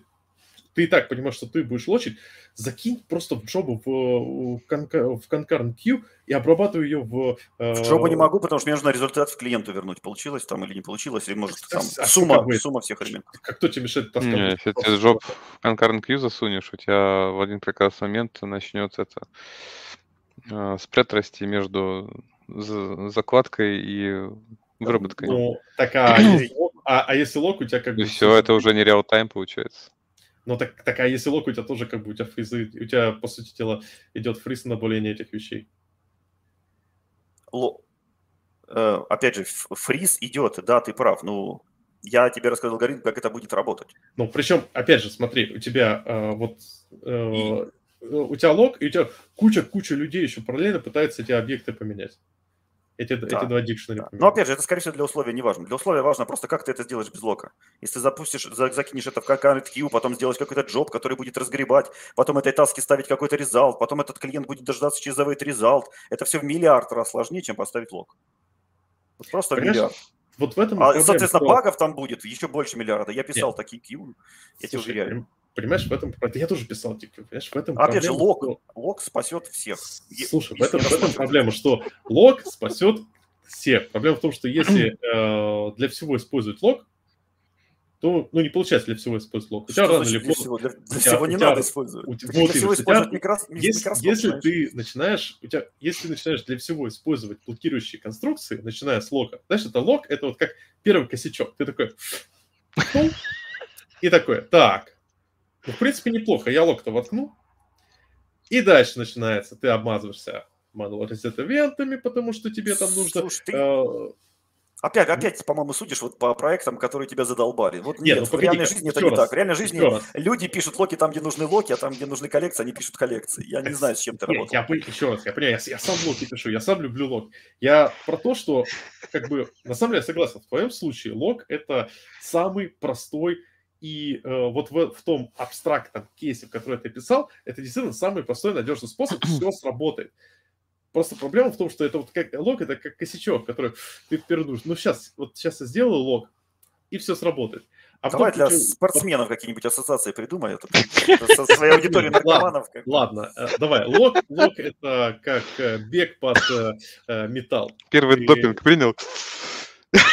Опять наркомании ушли. Да что ж такое? Нет, лог это как бег под какой-нибудь death metal. Ты вот так, первый раз, бег, когда да. послушаешь под Death Metal, ты больше никогда не сможешь э, э, бегать. Ходить под... нормально уже. Всегда будешь бегать.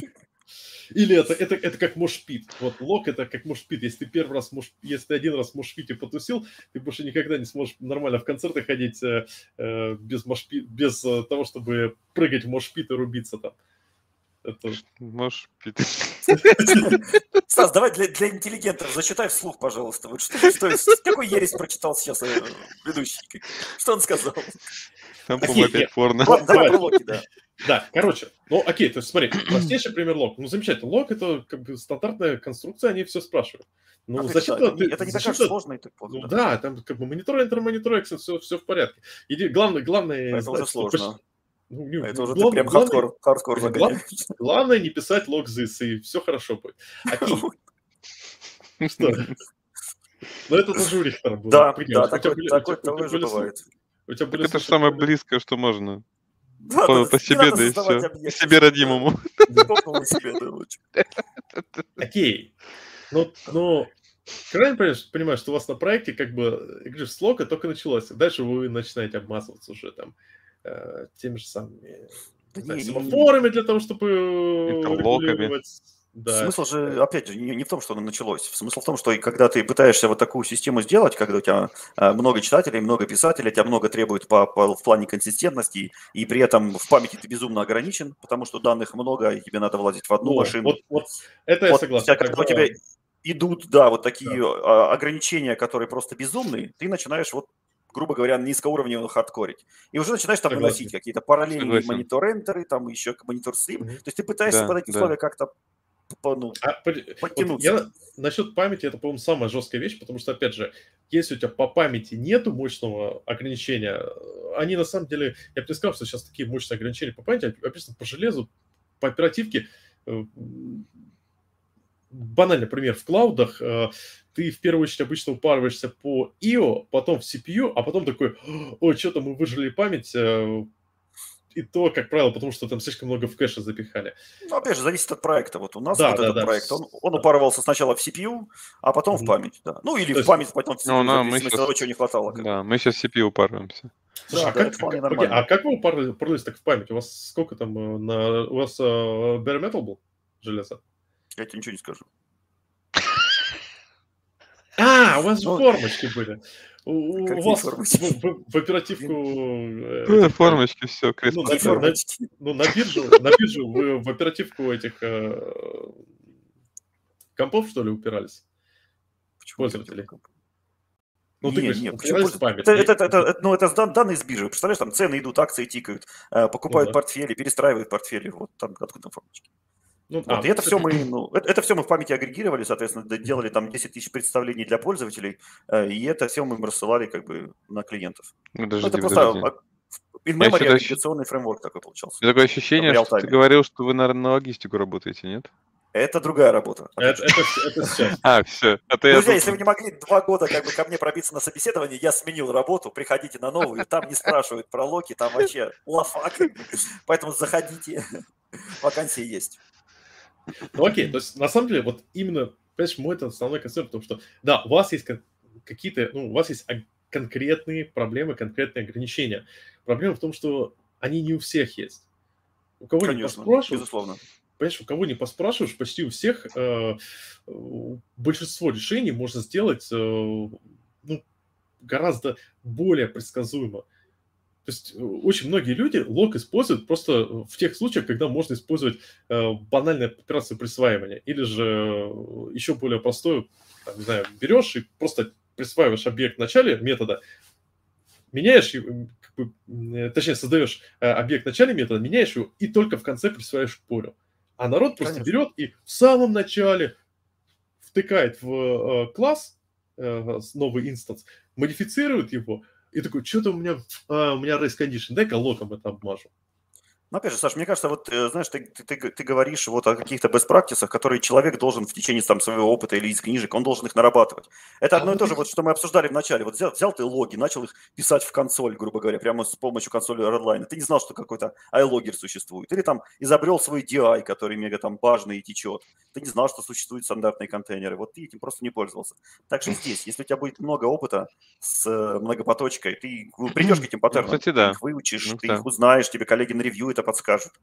Ну, да, знаешь, не, будет. На самом деле, да. То есть, вот то, что касается многопоточки, это реально а, паттерны, которые ложатся в определенной ситуации. Да, это, это, это паттерны. Вот. Они есть, к сожалению, я не могу сказать ни одной книги, в которой они описаны полностью, знаешь, или одной статьи. Это было бы очень полезно, потому что тема богатая, багов там много, и люди в большинстве случаев сталкиваются с многопоточкой в наших э, многомер... многопроцессорных приложениях. В общем, к сожалению, вот некуда сослаться.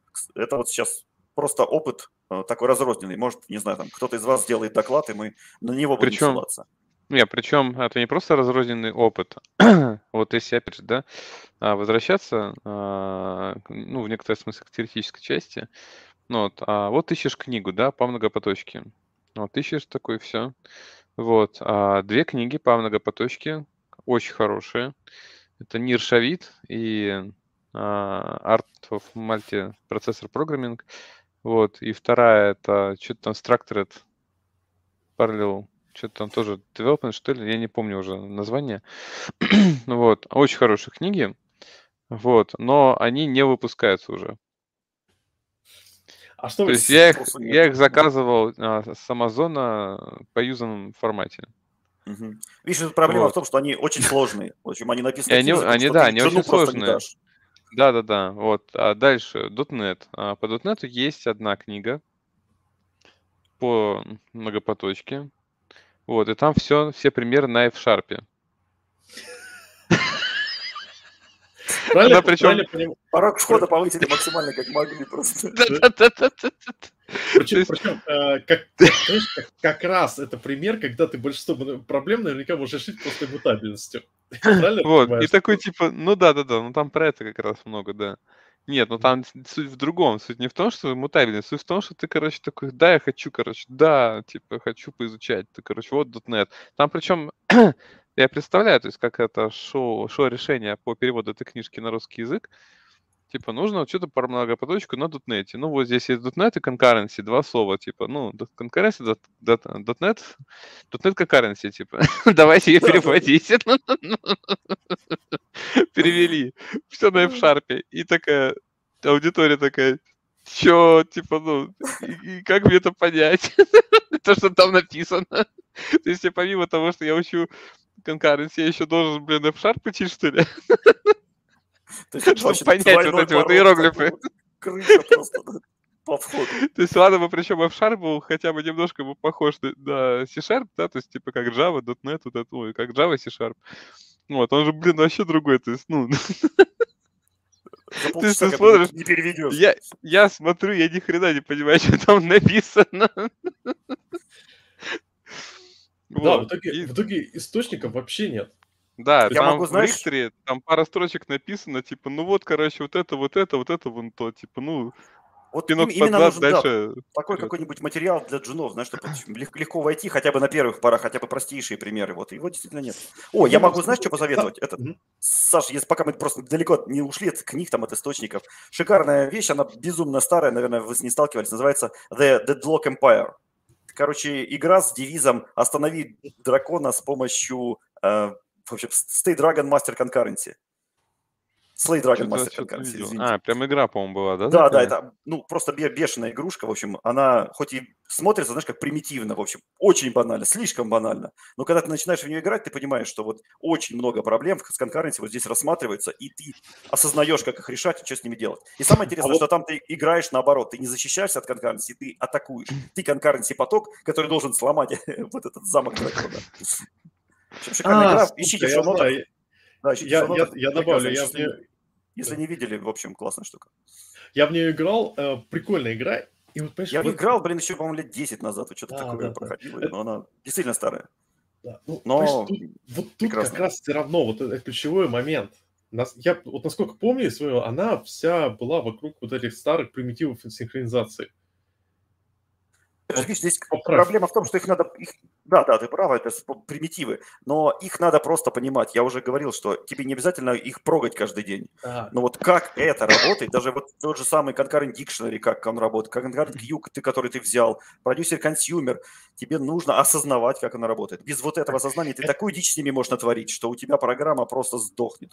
Вот, вот, кстати, давай. Дело в том, что я, я с тобой согласен абсолютно на сто процентов о том, что... Опять же, тот же Concurrent Dictionary, ну, не, все, многие люди думают, ну, Concurrent Dictionary, он же лок-фри, там, там же локов нет, а то, что так как бы на баке... Кто это... эти многие? Вот где ты их взял? А, не да бывает фига, многих людей, не, которые так не думают. Да. Но куда не ткнешь в ваших проектах, ты имеешь в виду? Да нет, а ты, а ты сколько людей... Почему у тебя никто на собеседование не может пройти? Они, они валились просто на первом вопросе, чем стринг от стринг-билдера отличается. А, слушай, еще одна замечательная вещь расскажу. Как-то попалась к нам от Хайра в резюме Стаса, как раз небезызвестного Сидристова, в общем. И мы его не позвали на собеседование по той причине, что кроме вопроса, чем класс отличается от структуры, мы не смогли придумать вопрос для Славы Сидристова на собеседовании. Решили, что у нас зачмырит за такой вопрос, как бы. И решили просто не звать. Я так это, в ЦРТ устраивался. Я пришел такой, ну вот, ну, ну все, собес, собес, все такое, наверное, так это, сажусь, ну вот. Человек меня так что-то один вопрос, второй вопрос так неуверенно спросил, третий вопрос, ну все, типа. Я такой, что все? Говорит, ну, ну все. Я говорю, не прошел, что ли, или что, все? Ну, мы не знаем, что у вас вообще можно спросить. Я так, ну, блин. Пообщаться же тоже хочется. Видишь, как сложно быть экспертом во всей этой конкуренции, лоу-левелах. Сделай пару конференций по конкуренции. Да, вот. Там подпись. У Стивен Клири есть. Точно, у Клири хорошая книга. Да, да, да, да. Можно, да. Правильный совет, да, хорошая книга. Опять же, я не уверен, насколько она зайдет вот джунам. Ну, может быть, джуны не должны с, этим, с этой темой сильно сталкиваться. Но да, для, да, для как раз-таки джунам и надо. То есть есть... А, вот я заметил, да, что вот как раз а, часто люди, которые только начинают свой путь, да, им это заходит намного проще, потому что у них а, голова вот этим контекстом не забита. Ну, вот у них нет, ну, наверное, наша память безумно широка и может вместить слишком много, да, ну, вот, но почему-то, ну, вот, когда уже достаточно много за плечами, вот новое, оно ложится тяжелее, вот, там, особенно если это новое, оно идет поперек того, что ты знаешь, да, то есть если всю, время, всю жизнь, грубо говоря, использовал async-await и хрен там с ними, с потоками, как-то работает и черт с ними, вот, то вот погружение в Concurrency, оно может быть а, достаточно болезненным, вот, ну, с точки зрения перепривыкания, да, что вот, вот этот код может работать в двух потоках, ну, вот, а это значит ли это, что переменная, короче, может быть изменена, вот, а может быть, вот эти вот лишние начинают мысли ходить, да, чего на самом деле может и не быть. Вот. И оно достаточно больно это все проходит. А когда а, человек молод, так сказать, э, и здоров умом, да, то есть у него там еще пусто, да, условно говоря. То есть, ну, я не имею в виду, что он там глупый. Нет, я имею в виду, что у него еще, ну, багаж не настолько большой, Вот как, чисто как например, у познание. сорока, Ну, как у, как у сорокалетнего, да, разраба. Вот. И н- в него все летит вот просто вот огромными кусками. То есть он запоминает, ему интересно, а что там, а что слева, что справа. О, фига, типа микросервисы, а справа, о, многопоточка, а снизу, о, регистры, короче. Вот. И вот это вот все вливается, вливается, вливается, вливается. Вот. И по итогу, ну да, действительно, то есть, ну, м, поэтому для нас, старперов, а, молодые, очень опасные ребята. Да, конкуренция получается. Я Не еще Да-да-да. могу, волнуйся, они знаешь, сейчас... Они... подтверждение твоих слов привести эм, интересный метод обучения студентов, э, как делает Макс Аршинов. Вот, э, он учит студентов, он учит их программированию. И начинает он э, свой курс, свой материал с того, что как раз-таки объясняет, э, что такое монады, что такое ассемблер, каким образом из ассемблера появляется многопоточка, таски и все в этом духе. И вот это вот первые основы до того момента, вот пока не Hello World написали. А, и начинает он учить их на F-Sharp.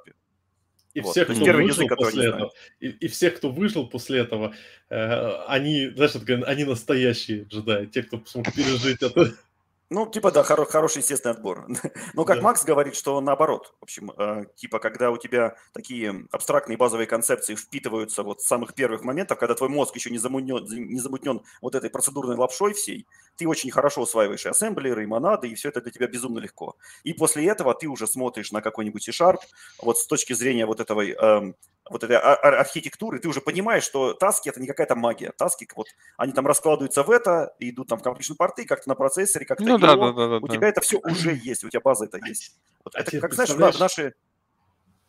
да, а теперь представляешь, какой, вот такой ситуация. Вот приходит студент, он начал с, с, а, разбирал какие-то штуки на ассемблере, делал приложения на монадах, ему Макс Аршинов говорил, как правильно на функци- полностью функциональный пайплайн построить. Э, Потом реализовал уже готовое приложение, готовый веб-сервер. Потом выходит, выходит, заканчивает работу, и Макс же ему дает весло и говорит: греби, круды там. Ну, ты говоришь, как будто сам уже десять лет не гребешь, как будто там есть что-то плохое, как бы. Я- понимаешь, э, я-то это пережил, но у меня это было мягче, потому что э, я свое весло взял когда-то, ну, по сути дела, с самого начала, еще на дельфях, э, и весло было всегда со мной. И вот эти Ну, все это, это не прекрасные вещи, оправдание, знаешь, знаешь. прекрасные вещи, они всегда были рядом. Они были рядом, как прекрасное далеко, как алые паруса. И ты к ним греб, греб, греб, э, Чувак, вот по- доплывал. подумай, если тебя пять лет учили ассемблеру, монадам и F-Sharp, и после этого ты выходишь, и тебе дают да, какой-то там проект на C-Sharp, да, это, это просто прекрасно, как бы, Я для вообще тебя счастлив настолько будешь. кайфа, да, Наконец-то что-то что хоть ты будешь приближенное к жизни, а не вот это вот все. настолько счастлив, как бы, да. Так что можно на ситуацию с двух сторон посмотреть. Да, слушайте, давайте все-таки, тут, понимаете, вот мы говорим про этот, э, многопоточность для джуниоров, и вот тут же самый главный момент. Что мы хотим от джуниоров медлов? Не то, чтобы человек брал и э, сразу мог там какие-то суперкрутые вещи сделать. Нам нужно, чтобы человек был эффективным, чтобы человек мог работать э, и э, разрабатывать нормальное приложение. И в этом-то и проблема, в том, что э, если посмотреть на Рихтера, Рихтер описывает низкоуровневые инструменты. Рихтер не описывает подходы и паттерны, которые позволяют тебе э, как-то, не знаю, обойтись без этих э, низкоуровневых инструментов. Даже Microsoft, они воткнули concurrent вот эти коллекции, но я бы не сказал, что есть какой-то... э, то есть даже в docs Microsoft ком там э, статья про concurrent коллекции очень-очень слабая. Она, она, слава богу, есть, но м, она описывает просто, знаете, таком на уровне... Ты иногда думаешь, что лучше я это на тех же локах сделаю. И это проблема, потому что на тех же concurrent коллекциях э, можно сделать гораздо более простые вещи. Да и, по крайней мере, ты с меньшей вероятностью выстрелишь, э, ну, словишь тот же дедлог на том же э, concurrent dictionary, ну, с куда меньшей вероятностью, что будешь использовать try at, а не, try- а не как бы прямой at. М, ну, ну, ну, м. Э, с траэдом даже не все так однозначно, потому что многие люди, которые пишут траэд, они думают, что результат, который вернул этот траэд, это ну нафиг никому не нужен. Какой там true, false, мне это не интересно. Я просто потраился и все. И вот здесь уже как бы все, пристрелить сразу. Ты таких находишь? Я много по open source ложу. Вот. И, соответственно, у меня именно отличается мнение. Open source лажа. Вот мне нравится. Open source лажа это прям... Вот смотри, как раз от, для Джунова у меня отличается мнение от твоего. Мне не кажется, что от Джунова нужно требовать эффективности. Потому что опять какие-то, блин, эффективные менеджеры выходят на первый план, какие-то цели и прочая чушь. Может, у меня я негативная не ассоциация я, с этим? Слушай, я, я, наверное, неправильно выразился. Я не про эффективность. Я про то, что э, многие глубокие вещи... То есть смотри, у тебя есть задача. Вот там какая-то биржевая система, на которой пожмотились э, кастомеры, чтобы выделить нормальные оперативки, поэтому надо сжиматься по... памяти, поэтому надо сделать все сложно, достаточно строго. Это один кейс, это сеньорная задача. Но когда, мазафака, тебе надо сделать какую-то, просто выполнить какую-то одну работку на фоновый поток для фронтенд приложения, неважно где это, это как бы на, на C-Sharp, ви пи эф, на Unity и прочее, и ты для этого делаешь вот такие ухищрения, потому что ты почитал это, э, только этот способ почитал, как сделать это в, э, у Рихтера. Вот это настоящая проблема. То есть, еще раз, э, я приведу просто пример. Все, мы все хорошо знаем, как, как здорово работать с э, текстовыми файлами. Что вот там строка, э, string builder, ну, точнее, э, файл стрим и прочее. Но когда мы берем икс эм эль какой-нибудь, мы же используем готовый икс эм эль-сериалайзер. Мы же не пишем сериализаторы с руками. Хотя многие из нас, я думаю, в начале нашей карьеры писали свои икс эм эль-сериализаторы просто потому, что э, не знали о том, что существуют э, готовые икс эм эль-сериализаторы. Нет, я вот или таким... парсили файлы по терабайту. Ну, и представляешь? Это, кстати, кстати, я подобные штуки, штучки делал. Там икс эм эль, э, этот, икс эм эль документ не умеет жрать, а вот э, link to икс эм эль неплохо умеет. Не-не-не, погоди, все, все, все, все что дом, это, это сразу нет. Там только да, сайт да, работает. Да, да. Да, там, то есть на ивентах ты подписываешься на узлы, да. Там ридером проходишь. Да, так это, еще раз, это отдельный кейс. Ты говоришь про вот такие челленджевые задачи, которые не являются стандартом, когда у тебя там э, нужно понять. Проблема в том, что э, с точки зрения многопоточки нету вот этого стандарта. Нету... Э, В лучшем случае это тьюторы на курсах каких-нибудь, и то, не, скорее всего, на курсах в компаниях, которые любят плавать без, без парусов, рассказывают о своих best practices. А в обычном случае у людей просто нет стандартов. Они максимум что сделали? Прочитали Рихтера, у которого сказано, есть, семафор, есть лог, есть мьютекс, есть э, семафор, есть э, э, ивенты, есть слим-версии каждого этого. Ах, да, там еще где-то спин-лог валяется. Все. И человек на этом делает решение. Хотя он, ему как раз для этого случая нужно было просто показать паттерны, а вот эти низкоуровневые примитивы синхронизации оставить на более другой уровень, когда он уже из медла в сеньоры пойдет, когда у него появится челленджбл задача. Uh, смотри, мне, мне, мне кажется, ты ошибаешься. Мне кажется, что подход абсолютно другой идет. То есть, mm-hmm. мне Нет, кажется, что... Он как, он раз... как раз идет... Да-да. Я скорее я, к тому, я, что я, что я, я хочу. Как, как, как, как, как, я, как я считаю. Вот, mm-hmm. Мне кажется, что джунам как раз-таки нужно начинать с Рихтера. Я начинал с Рихтера, там, и мои деды начинали с Рихтера, и вы начинаете с Рихтера. Я начинал вот. с Рихтера, все начинали с Рихтера. Это Смотри, по, по, по, почему, почему я так думаю? Потому что человек, который осознал, как это работает внутри, осознал этого Рихтера, то есть все это, и про Garbage Collection, и про локи, и про семафоры, в общем, все-все-все, вот это осознал, что он понимает, как это работает, о, он не напишет такой фигни. И вот фигню ну, пишут да, как раз те люди, просто, да. которые не понимают, да, как это может быть, на что это влияет, к чему вот эта вся портянка кода приведет, насколько это сложно поддерживать. Нет. Когда ты прочитаешь Рихтера, ты это понимаешь. Вот я сам, не, я сам не препод, но вот, опять же, ссылаясь к Максу, он препод с многолетним стажем, и он делает именно так. Он начинает как бы студентам раз, объяснять все с, как бы с ассемблера. И вот они не пишут фигни, потому что они понимают, блин, к чему это приведет. Откуда ты знаешь, что они не, фиг, не пишут фигни? Это а их выгоняют с первого курса, если они пишут фигню. Ну вот, означает, что те, остаются только те, кто не пишет фигню. То есть, смотри, э, остались выжившие, те, которые э, по своей натуре не пишут фигню. Фигню пишут активные ребята с шилой в заднице. Которые, это, э... Такие ребята никогда Рихтера не дочитают, я тебя уверяю. Они а даже дочитают, кричат, что им кнут слишком скучно. Да, читают, да, да куча таких. Да нет, конечно. Куча, никогда. Раз. Я тебя уверяю. Спроси вот на собеседованиях у всех идиотов, которые пишут как бы лапшу, читали ли они перед этим кнута или нет. Ты Блин, статистики. Чувак, э, давай так, ты всего кнута почитал? Конечно. Всего? Да, я а, прочитал всего кнута, я прочитал, почитал? я прочитал всего Рихтера. Ну, я смотрю, что он имеет в виду. Понимаешь, если он прочитал только содержание, это одно. Да, Нет, я все алгоритмы прочитал, все алгоритмы распознал, как бы, и подумал, как они решаются. И, то есть, тогда вопрос, вот. Стыдно, то стыдно ты, мне. То есть, мне тоже стыдно, я не читал кнута. И более того, мне кажется, что э, количество людей, которые все прочитали, кнут, которые прочитали кнута, ну, не такое же большое. Погоди, а, вот не надо смешивать, смотри. Кнут – это больше вот размять мозги и потренироваться, это не практическая вещь. А да, Рихтер – это вот то реально, что ну, тебе даст на практике. Ну да. Тогда, ну, да. еще раз, Рихтера, еще раз, куда ни спросишь, практически все дотнет-разработчики читали Рихтера. И среди них есть огромное количество людей, которые делают потом полную фигню, просто потому что Рихтер не дает способ, не дает э, паттерны решения. Рихтер дает, вот тебе описывает, как работают инструменты. Рихтер в лучшем случае опишет тебе, э, вот типа как очевидно не выстрелить все ноги с э, log this. В остальных случаях тебе он просто говорит, вот те инструменты и попробуй. Не, их... Но он базу описывает. Он максимально да. широко покрывает фреймворк, в каждой точке описывает базу. Да. Это а не вот... означает, что ты должен после Рихтера ты не должен ничего читать. Это означает, так, что, Рихтер, проблема, что на Рихтере надо начинать, а потом уже твои паттерны. Потому что паттерны без Рихтера, они опять же, они тебя превратятся в карго-культ, и ты не сможешь дальше так, развиваться. Я не говорю, что надо без просто проблем, что у нас этих паттернов нету. У нас, э, понимаешь, если смотреть, вот в свое время, когда вот мы начинали, у нас было что по .дот нет, вот ты Тролсон, потом Рихтер. И вот Тролсон говорил тебе о каких-то, о том, как юзать, чтобы вот ты взял. И вот тебе типа отвертка, вот тебе молоток, действуй. А Рихтер говорил о том, как оно внутри работает.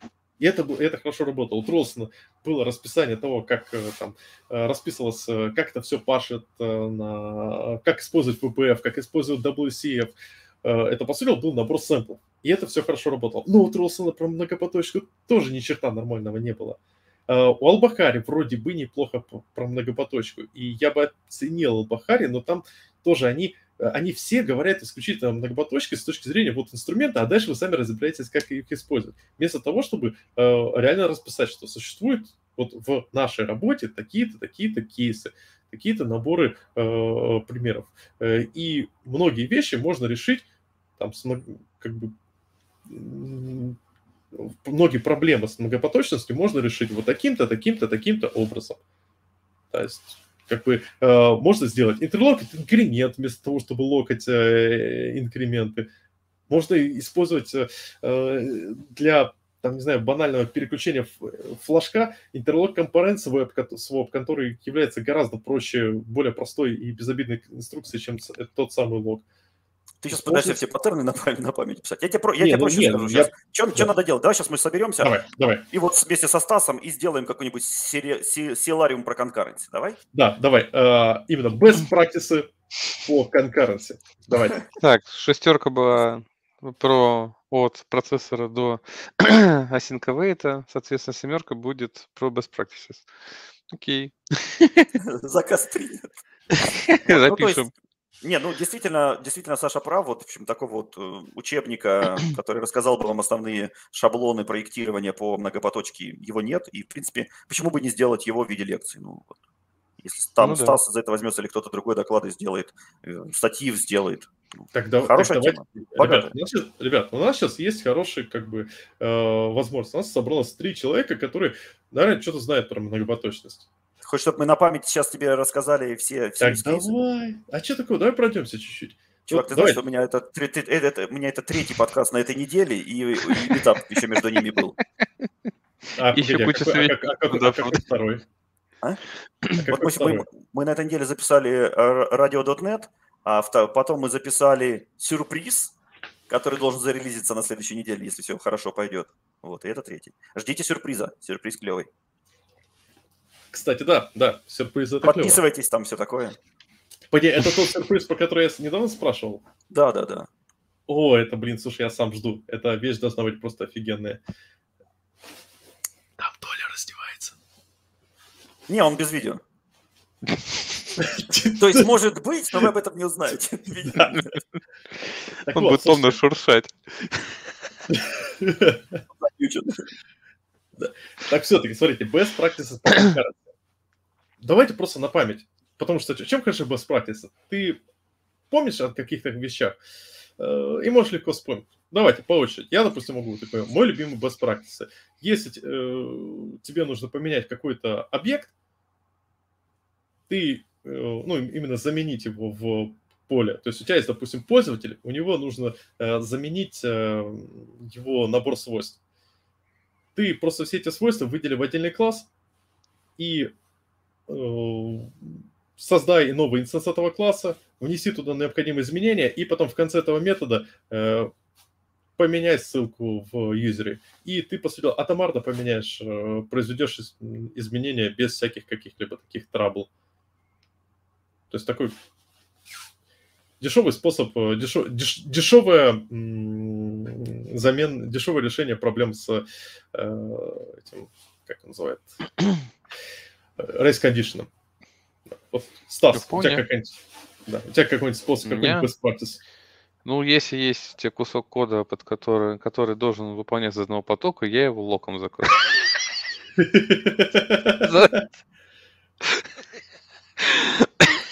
Надежно, как швейцарские часы. Еще ни разу не подводил.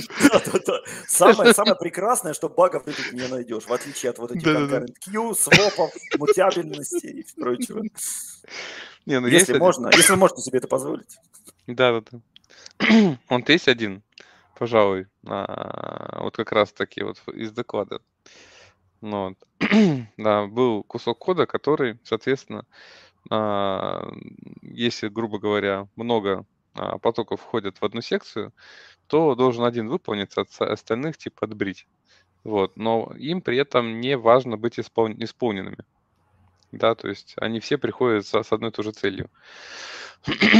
Вот. А, то можно такую секцию закрыть интерлокт а, кассом, вот, а, Compare Exchange, а, по некоторой переменной, а, которая изначально выставлена в положение ноль, вот, и только один кассом может выставить ее в единицу. Вот. И тогда мы в код одним потоком входим, все остальные летят мимо. Вот. Главное на выходе обратно ноль выставить. Да, вот это, это, это очень классный совет. Я буквально недавно подобную штучку также сделал. Да, и слушай, я хочу сказать, что вот если мы говорим про шаблоны проектирования, то вот этот способ, который сейчас Стас описал, у нас тоже чаще всего, наверное, из всех, всех паттернов применяется, потому что действительно часто нужно, когда пустить только один поток, остальных всех отбивать по какому-то условию. Ну давай, Толя, что-нибудь тоже. Это брал хлеб, извини. Слушай, да, да, я что-то хотел про это тоже рассказать, потому что он такой, ну, довольно примитивный и часто, часто, часто нужен. В общем, что-то пока на память не приходит. Давай я, если слушай, вспомню, ну ты остался лог. А, ну не, про лог ты же сказал, слушай. Блин, два шаблона. Уничтожитель. Два шаблона рассказал. Ну, считай, что Стас за меня рассказал, хорошо. Ну, окей, я, я бы закинул еще такую вещь, что, знаете, скорее вещь, которая может быть очень неожиданной, но децималы надо э, реассайнить через интерлокт. Так, ты хочешь, чтобы мы тебя спросили, почему? Нет. Ну, я могу расскажу, но зрители-то не все знают. Ну, Стас лучше расскажет, потому что я расскажу недостаточно глубоко. Я расскажу там, ну, типа... Не, я предположил. Они, доста... Они не полностью запишутся? Да. Ну, потому что у, у тебя как бы decimal, он какого размера? восемь, по-моему, я не помню. Ну вот, больше. Он, он больше размеры адресации. А дальше я сейчас буду decimal, переврать decimal, decimal. слова. А, decimal. Да. Наверное, шестнадцать тогда. Не, не, ну он в четыре инта размером. четыре инта? Угу. Охренеть. Ну тогда он точно перемешается. Да. То есть он, он, просто, он просто перемешается, потому что именно операция присваивания будет... Да-да-да. Э, то есть там один поток э, может часть записать, в это время часть перетереть второй. Прикол. Но, но это очень неожиданная вещь. И я, на самом деле, я, слава богу, на этом никогда не возился, потому что я просто такой, о, интерлокт, что там есть? Такой, интерлокт, exchange. Такой, какого хрена decimal? Потом mm-hmm. такой, а-а-а. Ну вот, такая вещь неочевидная. Жесть, да. Вот знаешь, на чем Прикольно. еще я, я, я вспомнил, у меня валятся люди очень много, что когда у тебя ст- м, становится какая-нибудь задача, ну не валится, блин, много, а на практике неправильно делают больше. Когда у тебя становится задача, когда тебе нужно, не знаю, там, распарсить какой-то огромный массив с- из нескольких, э, в несколько потоков и сложить результат, как, ну, с- а- а- саг- с- сагрегировать, допустим, в какой-то дикшнере. Там, сложить по строчкам или сложить по цифрам, не суть важно. Например, посчитать прайс по, по определенной группе, и вот эти элементики, они разбросаны по многим файлам. А Вот. Очень многие читают файлы с многих потоков и пытаются в этот дикшнери записать. Неважно, под локом, в Concurrent Dictionary. Ну, конечно, пишите в Concurrent Dictionary, чтобы уж сразу. Пишите в Concurrent Dictionary. А, Вот. И, соответственно, намного легче, правильнее, эффективнее это без всяких локов вписать сначала в свои локальные дикшнери, а потом уже смержить результат с общим один раз, там, как бы заблокировав это дикшнери или один раз смержив. Вот это Ну, тоже очень кстати, часто да, на практике попадается. прикольно. Потому что когда, люди, за- когда людям ставишь задачу, вот ты отсюда параллельно считай, и вот сюда запиши результат, они вот напрямую читают и пишут. Вместо того, чтобы подумать, а как вот уменьшить контеншн, например, допустим. А контеншн – это такая крутая штука. Слушай, это, это, кстати, очень классный point, потому что на первый взгляд он кажется очень нелогичным, что мы часто боимся копированием. Боимся Да, именно, да, ты, что... ты память лишнюю выделяешь, да, у себя локальный буфер Да, да. делаешь, потом как бы, потом меж будет, непонятно, сколько он будет по, по Мгм, времени мгм. идти. Но на самом деле весь вот этот контеншн, он, во- он, на- он настолько большой, что вот эта память, мерж, Да, это оно бы всё сам вообще с щ- собой. ко- Да, да, копейки, да. да, но практически ничего не стоит. Ну, тот же Это- трекпул дотнетовский, он же это самое. Если, вот, например, а, если запустить а, просто огромное количество делегатов на стандартный трекпул, просто миллион, да, вот, а, то на двадцатичетырёхъядерной машине он отработает намного медленнее, чем на четырехъядерной. Нормуль. Как раз Вот из-за именно по этой причине. проблематизации вот этой, да? То есть он будет сам с собой, короче, ну, Да, да. контент этот устраивать, вот, и там просто звездец. То есть я представляю, то есть как они друг друга ожидают. Именно именно Блин, так. жесть. Вот и попробуй людям, которые не понимают, что такое контеншн, вот объясни вот это, вот Причем основы. там же, там, там же используется сам, там не используется именно блокирующий э, очередь, там обычный лог queue, который по своей натуре Там является Concurrent Dictionary вс- внутри находится. разве? Мне казалось, там э, Да, очереди на каждый, Concurrent... на, ка- ну, в пуле на Ой, каждый, э, Dictionary, Concurrent Q. ну да, а concurrent queue он является, он Мгм. э, Да, является да, там, да. там два э, component swap. Мгм, мгм. Хотя вот, кстати, есть прикольный алгоритм э, concurrent concurrent queue, который не дает тебе полной гарантии FIFO. Не, фо- first in, first out. Да, фи- не дает, не дает тебе FIFA, э, прям полной гарантии. Она такая, ч- частичной гарантии FIFA, зато там только один ЦАС. Мне прям тогда понравился такой алгоритм. Там типа разделение на бакеты и э, абстрактные бакеты, и у тебя такой типа э, ца- цасится по бакетам. Типа раз бакет ЦАС, ну, или два бакет ЦАС, ну, компонент swap. Слушай, а О, еще слушай, хорошее, упро- хорошее, хорошее упражнение, вот если вот хочется понять э, многопоточку, это вот реали- реализация э, лог-фри примитивов. Лог-фри коллекции, лог-фри дикшнери, вот Да, отлично мозги кстати. разминает и в правильную сторону выпрямляют. Вот Да, там вы все потом еще узнаете про wait free ну, многопоточку. очень. Да, слушай, а Да, потом на log-free, wait free можете перейти, и на, сек- на се- этот си эр ди ти, и там много всяких интересных слов есть. мне log-free dictionary интересен. Да, да, он вообще прекрасен. А можешь описать? Нет. И, и- и Все. не я один. Ну, там, ну, там при- при- ну, примитивы понятны, но там столько тонкостей интересных, что нет. Ну, Там он мне прикольный. просто нравится Log4 Q в том, что у него такая концепция в Вот, том, она, что она не есть... элементарна, она примитивная, Она, вот ее, в общем, да, классно но начинать с нее. она именно прикольная тем, что там именно концепция в том, что ты на... э, если у тебя не получается э, элемент э, тот, что нужно по-моему, добавить, ты его как бы по сути дела, его переносишь, то есть там типа небольшой такой буфер, и ты и у тебя получается такой эффект, то, что в- при следующем добавлении ты добавляешь предыдущий. Вот как-то так. Я что-то давно не помню, давно реализовывал.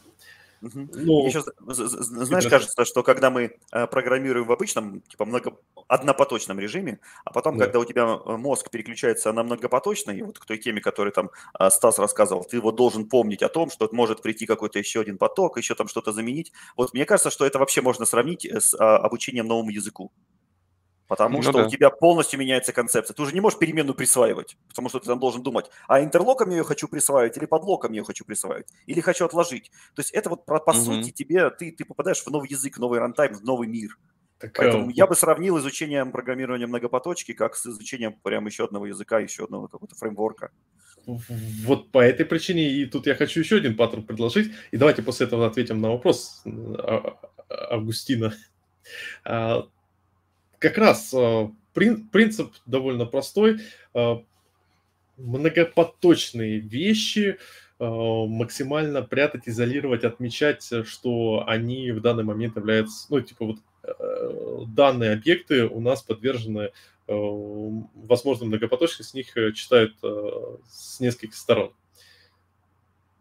То есть просто потому что если мы в таком случае можем хотя бы понимать, где нам стоит напрягаться, а где мы можем расслабиться. Ну да, это хорошая вещь, каким-то образом помечать классы. Но да. ну, есть...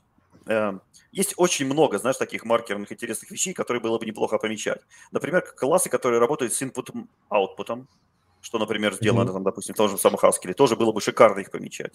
Там, не знаю, классы, вот про Магаточку сказал, классы очень бы прекрасно было помечать по, по времени их жизни, сколько они живут. Там Singleton, это, это P O request, это scope, потому что, когда ты разносишь, например, как мы сейчас делаем, когда ты разносишь знания о том, что класс делает, и время его жизни где-то там в контейнере обозначаешь, как он регистрируется, это тоже ахтунг.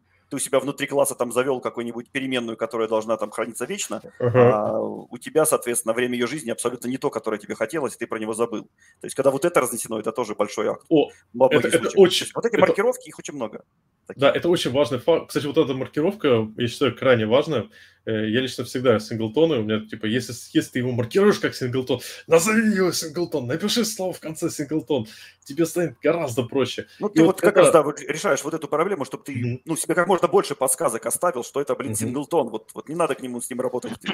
Как-то как хлебные крошки, да. Да, да. Вот. Хорошо, что у нас есть хотя бы атрибуты, знаешь, вот, вот что-то О, да. можно на коленке изобразить с помощью атрибутов. Вот, те, Или комментарии. Которые высказал. Ну, да. комментарии сложно, атрибуты хотя бы можно как-нибудь в тесты засунуть, в тестах проверить, что, mm-hmm. например, к этому классу никто не обращается из нескольких потоков, если он там не помечен как straight safe, допустим. Или там, опять же, ну, атрибуты okay. можно проверить, они есть в программе. Вот Августин спрашивает, как сделать, чтобы пачка джобов по мере завершения работы каждого выдавила результат? Выдавила результат. А ты теперь расшифруй. Понятия не имею. Я, я, читаю, я читаю с экрана, как я это могу расшифровать? Слушай, ну интуитивно кажется, что он хотел написать «выдавала результат». Да? Ну, ну, скорее всего, да. Но ну, давай в чем, ответим, ну, в чем тогда ответим, проблема? Давай ответим на вопрос «выдавила». Ну давай, ты первый. Отвечает Александр. А нет, все-таки все-таки выдавала. Ну, такие получают одно очко. Кстати, вот... Вот первый вариант – это в консоль. Железобетонно. Кстати, а вы знали, что вот консоль, она не этот самый... Опять же, немного поточно.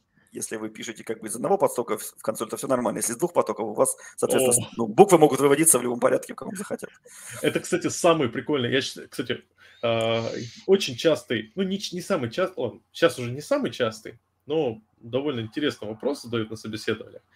Почему в ю ай-системах всегда существует main thread? Типа... Да, да, это хороший вопрос. И самый лучший ответ – это такой, ну, смотрите, вот у нас есть консоль, и я сейчас буду запускаю два потока, которые будут писать в консоль. И то, что сейчас вы увидите в консоли, это и есть ответ на ваш вопрос. Ну, слушай, это вообще ни разу не ответ. Ты в консоли вполне мог бы там поставить лог, ну, да. и для всех потребителей, которые пишут, она ну, с многих потоков может описать. Нет, а это не подтверждает никак. Видишь, ты в том, что ты увидишь результат, который вот прям как бы смешивается, перемешанный результат. Так, ну пофиг, а почему вот внутри вот этой кнопки разработчики поганые не могли поставить лог, и мне плевать, из какого потока я меняю в ней текст. Пусть он меняется под логом. А, вот, погоди-ка, вот и ответ. Представляешь, у тебя на каждую кнопку будет лог. О, прикольно ну. было бы, если бы, знаешь, из одного потока окно, короче, двигаешь влево, а из другого потока окно двигаешь вправо. И оно, знаешь, оно визуально разрывается пополам. Пиксельно. И часть пикселя вниз так осыпается. Черт, это офигенно. Ну, кстати, давайте по поводу патч-джобов по мере завершения работы каждого выдавало результат. Ну, как бы, смотря куда результат. Не, ну, я думаю, что если, например... Например, если, типа, имеется в виду, а, вот у нас задачка на собесе, вот, как сделать так, что вот есть компонент, например, суммирование, да, вот, и у него ай пи-шка принимает два часа, а на выход сумма, вот, но этот компонент, он внутри себя имеет право работать только на, на одном конкретном потоке, на своем, вот, и вообще больше, короче, вот он суммир, суммировать должен на конкретном потоке. Вот, но, понятное дело, что снаружи, типа, откуда угодно можно достучаться. Вот это примерно, мне кажется, такая же задачка, что есть а, некие джабы, да, вот, они там что-то считают, вот, неважно, на одном, не на одном, вот, а, но где-то в параллельном а, на, м, коде, вот, а результат выдает, как бы, ну, тебе конкретно, да, а, твоей логике. Вот. И здесь, мне кажется, речь идет, например, о том, чтобы это реализовать через async await, вот, а awaiting сделать как promise task, вот, которая взводит результат в результат, да, вот, в тот момент, когда тот поток, который должен это вычислить, вот, он, соответственно, доходит до этого места, вычисляет и сетит result. Вот, и получается, что... Ты ну, и получ... source, по сути ну, дела. Да. да, да, да. Вот, как вариант. То есть для внешней логики это будет типа await вызов, вот, но по факту это завернется в другое место, на другом, в другом потоке исполнится, вот, и продолжит исполнение, так сказать, логически. Вот, но правда в другом потоке.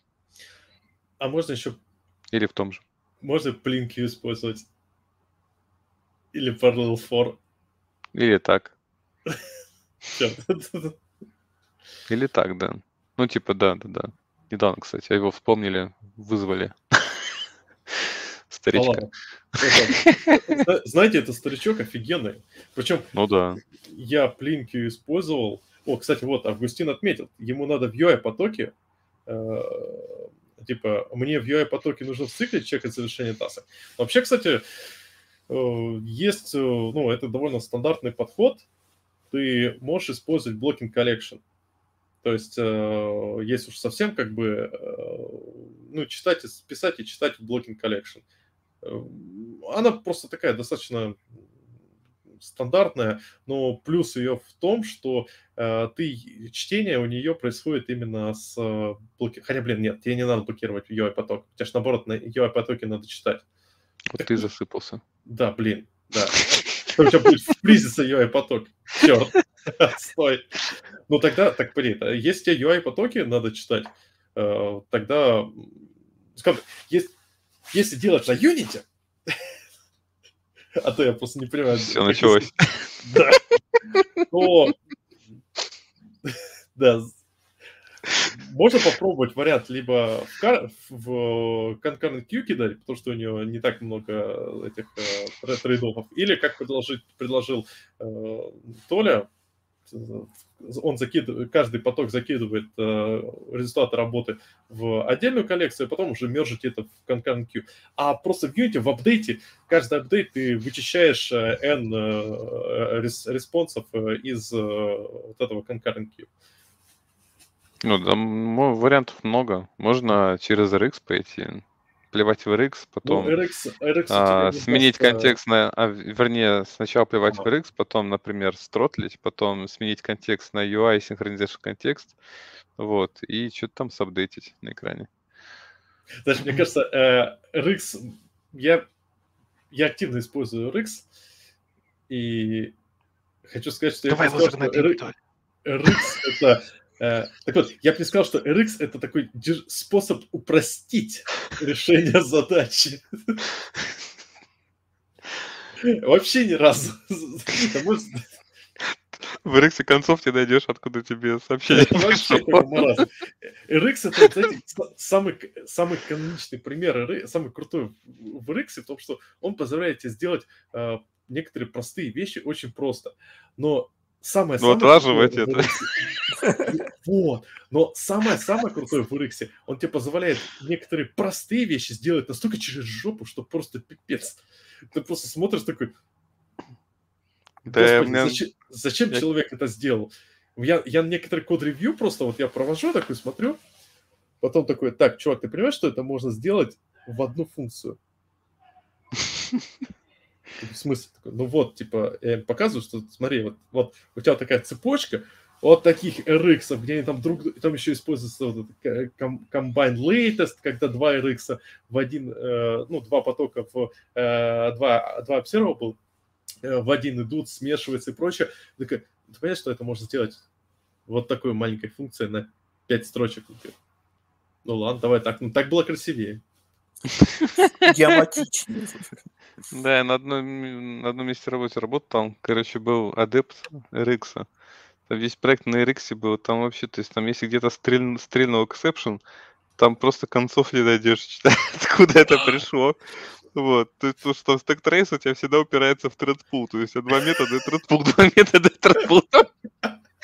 threadpool. И такой, какого мать черта, вот это просто невозможно.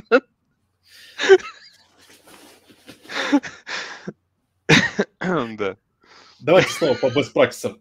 Честно, слушай, Саша, а какой, что... какой, какой у тебя тайминг? Мы уже за два часа перевалили. В смысле? Ну, прошлый... Когда нас выключат? Погоди, прошлый подкаст шел три часа сорок минут. Uh, у меня на бесплатном uh, фритире с StreamYard осталось девять часов. Ну, короче, время есть, да? Ну, ты водичка себе... Не, кстати, ребят, напишите, скажите, когда, до скольки вы сможете. Мне комфортно, я говорю, я привык к четырехчасовым стоячим подкастам. Я понял, что единственный способ как бы посмотри, по, по, посмотреть, послушать четырехчасовые подкасты Саши, это прийти к нему в гости. Потому что иначе это просто нереально. Да-да-да. Ну, давайте еще полчаса. Тут мне... пишут, что еще полчаса. Жена намекает? Собака. Блин, точно собака. Уже и кошка намекает, как бы, которой нет. О, кстати, может время? Конечно, заходи. Типа погулять? Я не знаю, что... Окно, главное, не открывай. Знаешь, так на шлейке спускаешь песика. Давай, давай, ты сможешь. О, ты сможешь наконец-то, в честь дня рождения Саша нас познакомит со своим песиком. Да, я в прошлый раз пока показывал, вы просто... Я, кстати, ни разу еще не видел. Ух ты. Вот он, красавчик. Ну, мне что кажется... ты... Почему я здесь нахожусь? Взгляд такой. Что эти люди гонят? Какая многопоточка, какие локи, да?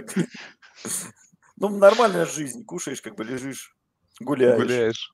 Да, да, да. Чего загоняйтесь там, люди? Кай, почему ты на меня волком смотришь? Звук выключу, скажу, да?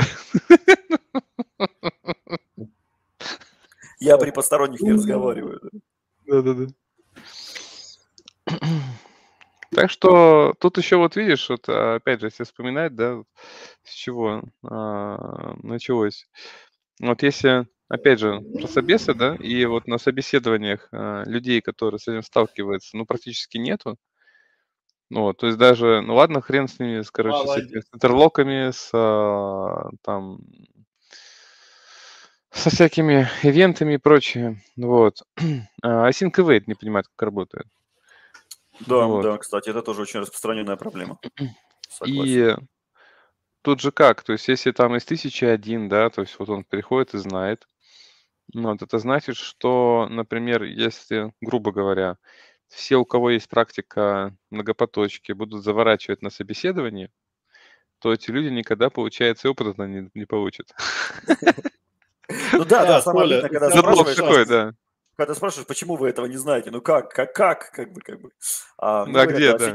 Сидим на таких проектах, где вообще не используется ни многопоточка, ни таски, вообще вообще ничего этого нет. Ну да, действительно, где-то чувак узнает, если его никуда не взять. Да, есть причина кури- курицы или яйца. Да-да-да. Вот, и в некотором смысле, может быть, я вот думаю, вот если, например, вот у нас проект большой, да, и команд несколько, То есть заводить таких людей через соседние команды, где вот это вот еще не используется. Обкатываются. Потом они тогда потыркаются, потыркаются, да, поучатся, вот, и постепенно как бы, ну, вот этот вот опыт поучат, их можно уже, соответственно, на более таких задачах. На... Это же классический ротейшн. Это на самом деле очень правильный подход и довольно распространенный. То есть ты проводишь ротейшн, чтобы пошарить знания. Я, допустим, провожу регулярно ротейшн в команде, чтобы просто люди не запирались в своем коде. А как, как, каким, каким образом это выглядит? То есть ротейшн на уровне на каком? Таски. То есть, то, то есть у тебя есть, допустим, фича большая какая-нибудь. То есть там, не знаю, обработка видео. Там чувак сделал, может, самый простой вариант, это типа чувак сделал, ты саппорти. Проблема в том, что он уходит в отпуск, и потом никто не понимает, как с этим быстро разобраться. А он баги щелкает, как э, семечки. А так ты сделаешь ротейшн, и код становится лучше, потому что люди потихоньку там находят какие-то шуи, э, подправляют. Э, и меньше проблем с тем, чтобы человек уходит в отпуск. То, То есть просто ты... раскидывают... Угу. Имеешь в виду ротейшн в рамках одного проекта, но просто разные компонентики, да, раздаешь? Да, да, да, да. да, да. Ну, это, да, дело полезное, потому что надо, действительно, то есть человек там заболел или там в отпуск ушел или еще что-то, вот, и ты такой приходишь, то есть даже я иногда прихожу в какой-то кусок, и я в него давно уже не заглядывал, уже забыл, и такой смотришь, господи, как оно... Кто это написал, да? Как, не, как оно работает. А, я и знаю, ты, сидишь, кто это написал, это... а потом смотришь, а это ты. Да. Бывает и так. Я тоже часто ловлю, знаешь, этой фигни. Кто это выдумал? Смотришь, господи, такой, как это работает? Потом ты смотришь на заголовок метода, там написано «Сидристый». Ага. Окей, сейчас еще раз пойму. Вот поэтому очень важно писать как бы понятно, вот предельно понятно, потому что даже ты можешь не вспомнить. Ну, да. Вот, слушайте, вернемся к Косенко в этом, а то на самом деле эта тема хорошая. Ты что с этим с ней, блин? Что, я человек стэк? Нет, yes. Я имею в виду, что неужели ты про это еще не договорился? Про многопоточку? А вот, кстати. Да. Да. А. А то, да, не, кстати, ну, у нас типа хардкор, и... а все свернули в этот... Да, да, где, где многопоточку и привет. Многопоточки, там же... А давай еще придумаем, что кроме многопоточки обычно читается хардкором. Да, у тебя вообще, да. Вот, слушай, у тебя, у, тебя, у тебя в гостях был Сергей Тепляков, вот. Ты должен да. был после него там async-await и многопоточки просто никогда больше не обсуждать, потому что он должен был покрыть абсолютно все. Было так. Чувак, чувак, ты бы послушал, что мы говорили, о, чё, о чем мы говорили? Я слушал, слушал, слушал. Это, это, это я подогреваю, чтобы другие тоже послушали. Кстати, отличный выпуск был, да. Мне тоже понравился, блин, Сергей прям очень душевный чувак, надо будет его как-нибудь еще... на какой-нибудь выпуск поговорить уже о чем-нибудь таком. Это, кстати, это... тоже очень интересно, вот касательно людей, а, и что касательно Сергея, ну, вот, ну, я же его никогда не видел, вот, и там, ну, книгу читаешь, там, ну, и фотка, только одна фотка, короче, везде. Вот, у тебя что-то какое-то абстрактное о человеке представление складывается, вот, и когда ты его раз видишь, у тебя такой... просто такие эксепшены в голове, то есть, ну, он вообще никак, вообще никак не ложится под какие-то, какие-то абстрактные представления. Вот, у меня было такое с Рихтером. Да, да, Рихтер тоже какой-нибудь. У меня тоже самое. Такой идол какой-то должен был такой рассказать нам, как надо жить. Я такой, ну, в зале сижу, сижу, такой мужичок передо мной такой, пузатенький такой, все, дядька, обычный совершенно мужик. Смеется, шутки там про жену рассказывает. Вообще шикарный человек. А мне с Сергеем больше впечатлило. Да, мне просто с Сергеем впечатлило следующее. Вот он фотку поменял десять лет назад. Сижу я с ним, разговариваю, вижу его лицо и понимаю, что он не поменялся. Я так думаю... Вот это я завидую человеку. Вот это экология у вас там, да? Да. Харатьян просто обзавидуется. В Сиэтл надо приехать, потому что если человек... Знаете, как этот... Из Киева уехал... Нет, в Киеве я забыл, по-моему. В Киеве? Не помню. В общем, уехал и так вот прям остался таким же. Это ж, блин, круто. Не, а с Рихтером у меня другое. То есть я, когда его увидел, он перестал быть Рихтером. То есть он... Он стал просто мужиком. Просто, просто Джеффри. Да, да, просто экзефком, камон. Кстати, если кто не видел, у нас есть запись с Рихтером, как он как раз неформально выступал в эс пэ бэ точка нет. Там два трека. Один, как он доклад читал, а второй вот как раз там целый час он на вопросы неформально отвечал. Посмотрите вообще, измените свое отношение к Рихтеру. Он намного круче, чем на обложке книжки. Слушай, я не понял, там был вопрос в духе, а это правда ваша последняя книга? Да. Там спрашивали про переиздание, да. Про обязательно, конечно. Да. Меня там тоже, когда я тоже выхожу, меня спрашивают, а я же, ну, как-то в тормоза пустилась, я не обновляю, и каждый раз так, так со скрипом так, ну, вот, да, планирую, время бы выделить. А .NET-бук выйдет? Нет, а мячик скиньте. Ну что, все открыто, как бы форкайте, дописывайте, да. Чего. Да, кстати, а, да, кстати, вот если говорить о хардкоре и о возрасте, то мы на самом деле подняли очень важный момент. Я же, как бы, когда свечился в Unity, я заметил одну интересную вещь. Для меня лично многие вещи являются в три дэ-движках очень челленджовыми. То есть крайне сложно в голову залезает вот эта три дэ-графика, шейдеры и прочие вещи. Просто потому... Ну, скорее всего, просто я с этим в свое время не работал. И сейчас ты как-то вот с трудом, со скрипом во все это въезжаешь. Хотя я вижу ребят, которые э, ну, моложе меня, и, и в это въезжают очень быстро. То есть... Причем там же математика простейшая. То есть у тебя, вон, как бы... Э, то есть вот банальный пример. У тебя есть... Шейдер. Что такое шейдер? Это программа, выполняющаяся на, ну, для определенного пикселя, ну, можно сказать, пикселя или вершины. Казалось бы, вот простейшая задача – сделать траву, которая шатается. То есть ты берешь, по сути, вертекс и шейдер, начинаешь его как-то шевелить. И вот тут сразу интересный вопрос возникает, как его пошевелить. Потому что оказывается, что ребята, которые прям... Молодые, они очень быстро в это вникают. Например, ну тут же надо всего лишь там сделать, там, не знаю, у нас синусоидно, значит, мы будем по половину, надо функции синус применить от э, параметра времени, и все будет замечательно. А ты такой, ух, что, серьезно? Круто. Такая а вот... я как раз, да, это как раз к вопросу о том, что у нас голова забита контекстом, с этим вот уже, извиняюсь, старческим, да, вот этим. Да. А у них контекста еще нет, они в него все вливается, как вода в чайник. Да. Это к этому. Да, и опять же, ну, есть же много таких тем, вот, которые, если глубоко не влазишь, глубоко не сидишь, тот же самый Unity, та же самая многопоточка, там что там еще есть, графика у нас отдельное направление. А... Не знаю, ну то есть, мне кажется, есть вот такие направления, где люди, которые работают там очень долго, и с, тем более если с раннего возраста, то они себя там чувствуют мега комфортно и во все очень быстро въезжают. А если ты не поддерживаешь эти знания и пытаешься вот туда свичнуться, то для тебя это там ну, во много раз сложнее получается. Да. Но с другой стороны, на самом деле, это все возможно. И как бы свич... У нас предыдущий был подкаст про свич. Кстати, у нас был предыдущий подкаст про Switch, я ни разу не просутил про Nintendo Switch. Упустил, упустил. Да, упустил. Классно, кстати, приставка, всем рекомендую. Прям, у меня прям... Э, знаете, как в порядке офф-топика, я люблю покомать, и я, пошутить, я бы сказал, бы, оплачиваю Apple Arcade, но на самом деле есть куча способов его получить бесплатно. Э, и у меня была мысль, блин, как много, наверное, на мобилок игр хороших. В общем... По сравнению с тем, что на свече, на мобилках такой кусок дерьма, шлака. Вот просто не игры, а донатные дрочильни. И... Mm-hmm. А в аркейде бездонатные дрочильни. Вот просто объективно. Клево. Что, я да. все, у меня была мысль его приобрести, да. Откуда в свече время на игры, я не пойму. Вы от... ну, вот, а вот это именно вот это меня и останавливает, что да, нет времени на это.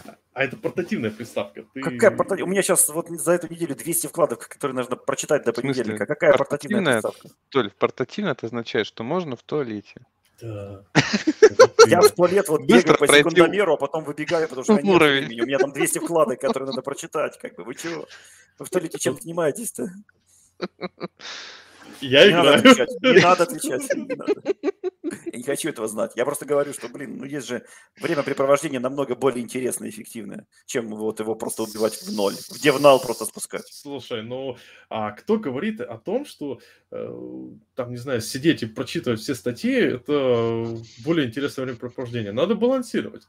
Можно и статейки почитать, и подкастики послушать, и докладики послушать, и поиграть. И так балансируй между бегать. Статьями и докладами. Вот, вот тебе баланс. Статьи, доклады, там, подкасты. Статьи, статьи доклады, баланс. подкасты, статьи, доклады, подкасты, статьи, доклады, не, не, там, подкасты. Там, там много статьи, всего. Доклады, там, там как бы еще. Да, что такое? Метапы, метапы, конференции, там, метапы, еще, конференции, там много. Да, ты такой сидишь после этого, такой, а еще а работа, еще, еще работа, работа, работа, работа, работа, работа, работа. То ли, то ли интересно, пока. Почему ты полтора года не мог найти человека себе в команду? Наверное, они... Слушай, ты спроси у них, может, они такие, так, слушайте, Толя ушел, наконец-то у нас хотя бы это... Можно в туалет.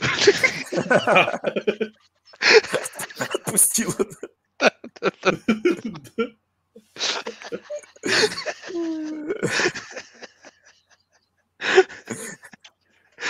Ну, на самом деле, кстати, вот по поводу хардкора, просто мы что-то прям про многопоточку боролись. Но Потому что, мне кажется, вот на нашем, на нашем уровне, вот с, нас, с нашим бэкграундом многопоточка – это как раз хардкор, который можно считать хардкором. Ну, плюс мы там еще ансейф обсудили, там низкоуровневые всякие драйвера. Да, да, да. Да. Мне кажется, вот для людей, которые делают игры, для них вот хардкор – это совершенно, совершенно что-то другое. Их многопоточка никак не волнует, как бы, и не возбуждает. Но мы не подумали о хардкоре, связанном с… Знаете, ты сказал, что хардкор бывает разный. Я встречал людей, которые прям прутся от того, что они э, прям красиво реализовали, собрали бизнес, э, ну, реализовали бизнес-требования, собрали, э, реализовали красивый код. Вот почему-то крас... написание красивого кода, который прям, знаете, вот для меня красивый код – это код, который выполняет свою задачу и больше ничего. Он достаточен для своей задачи. Типа ми- минималистично ты имеешь в виду? Ну, то есть э, человек... Без лишних э, движений. Да-да-да, то есть э, он, знаете, как бы идеальный код, вот, вот он, он на грани оверинжиниринга, то есть он делает э, все настолько просто и удобно, что и ничего лишнего, ничего не заложено, не... он достаточно расширяем. Главное, что вот как будто человек просто шел-шел-шел к оверинжинирингу, но вовремя остановился. Вот почему-то это не считается хардкором, хотя, как бы, написав такое решение, зачастую ты такой, вау, как это круто. Ну, слушай, мне кажется, очень даже считается. Ну, почему, почему нет? Если ты пишешь... А грубо говоря, это идеальный код будет. Это, это, типа, идеальный код. Когда ты пишешь по нему книги, ты читаешь лекции, то тебя там называют светилом, как бы. Нет, нет, ты, ты прав. Слушай, а для меня вот сейчас в данный момент, что идеальный код, это как раз-таки код, который очень хорошо соответствует идее сделать невозможное поведение, то есть сделать плохое поведение невозможным. Вот для меня идеальный код – это как раз-таки сделать таким образом, чтобы те люди, которые придут против тебя, начнут это поддерживать, они не могли ошибиться, вот вообще никак. Или он ну, да, настолько кстати. читабельный, настолько понятный, или у них там какие-то да. ограничения стоят, или тесты на это написаны. Неважно, как я этого добился. Ну, в общем, чтобы поддержка его, читабельность и понятность, она вот была вот в идеале. Да, потому Для что меня самый, вот это самый требовательный пользователь – это программист. Да, да, да. Но... У меня с... у меня с прошлого проекта, у меня было на прошлом проекте постоянное ощущение о том, что я там зауверженерил. Потому что я тогда, я тогда очень упоролся именно по...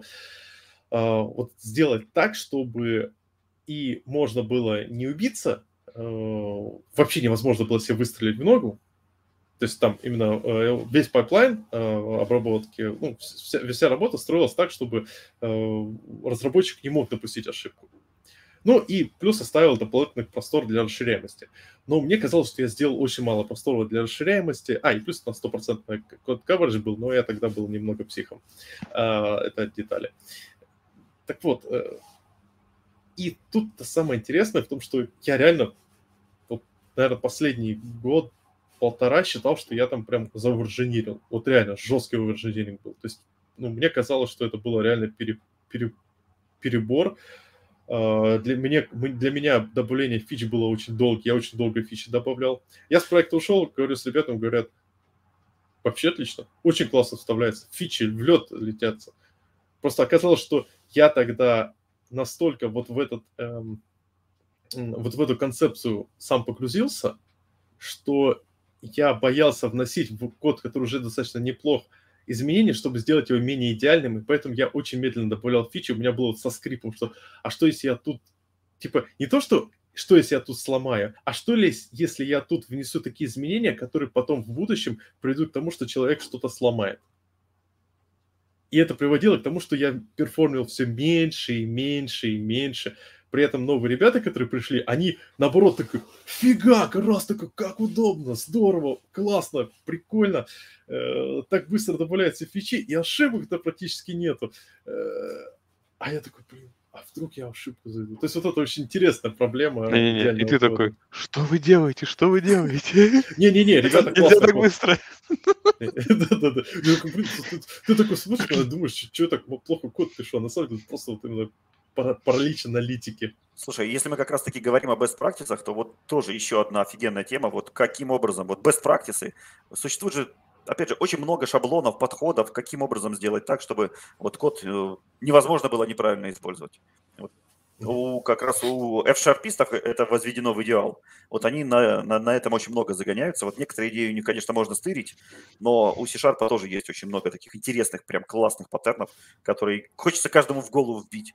Я не знаю, может быть, тоже как, как, как, как-нибудь я соберусь их все вместе и оформлю в виде какого-нибудь докладика.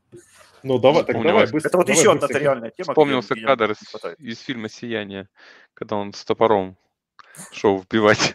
Вбивать, да-да, светлое, ясное. Ну, так давай быстренько пройдемся. За десять минуточек. Давай, за десять минуточек. Best practices maintainability. Вот, давай. Ну, началось. Опять же, best, ты же понимаешь, чтобы, чтобы сделать best, тебе их надо сначала материализовать. Первый попавший, давай, первый потом попавший сортировочку. Practice, первый попавшийся practices. Э, first Слушай, random вот, practices maintainability. Вот, смотри, последнее время я написал несколько проектов на null reference exceptions. О, блин, я уже вообще стол забыл. Гавлин у вас такой. Логика построена на нолл-рефах.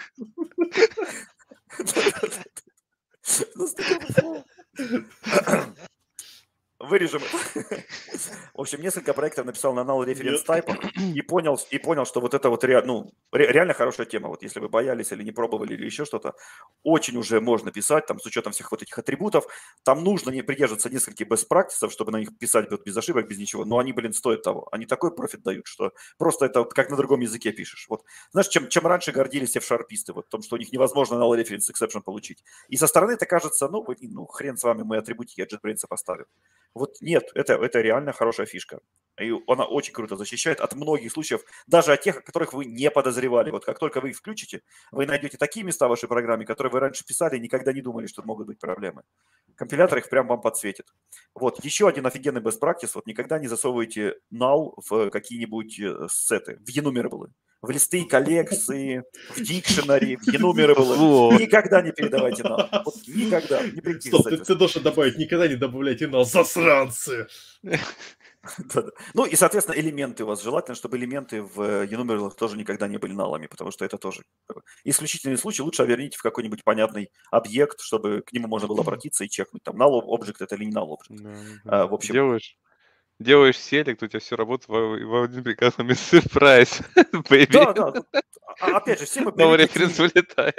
Все мы привыкли к линку, да, вот я метод вернул какой-то enumerable, ты ему делаешь точка селект, и все, у тебя рушится или на том, что самый, сама, сам enumerable null, или том, что элемент у него там какой-то null.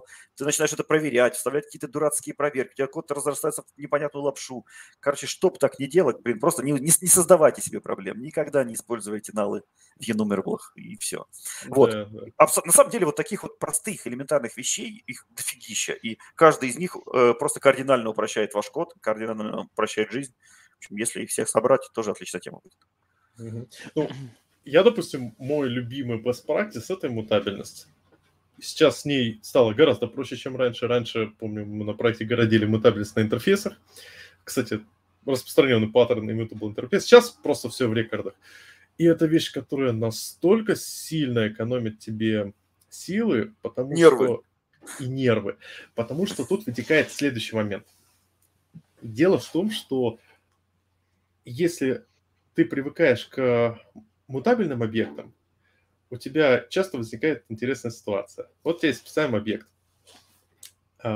там, не знаю, user request. И он в процессе своего вот, его жизненного пути по бэкэндику, он обрастает какими-то дополнительным пейлоудом.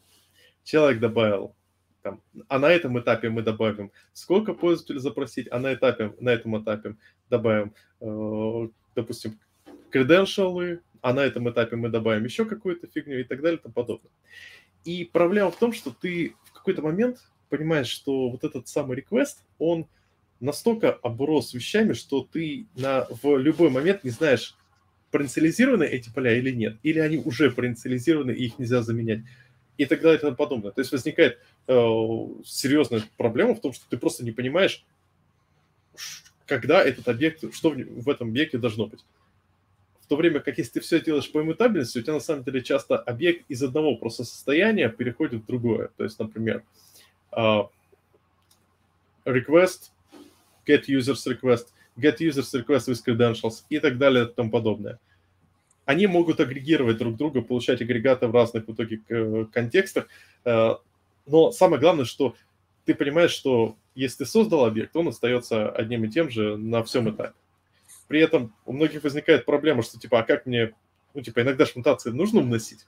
Можно, но можно по уму.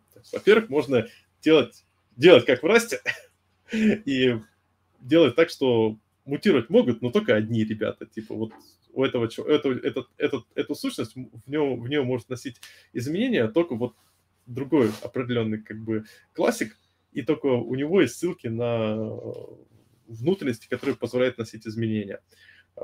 Или же, допустим, разделить просто на сущности на read-only, write-only. Это банальный паттерн билдер.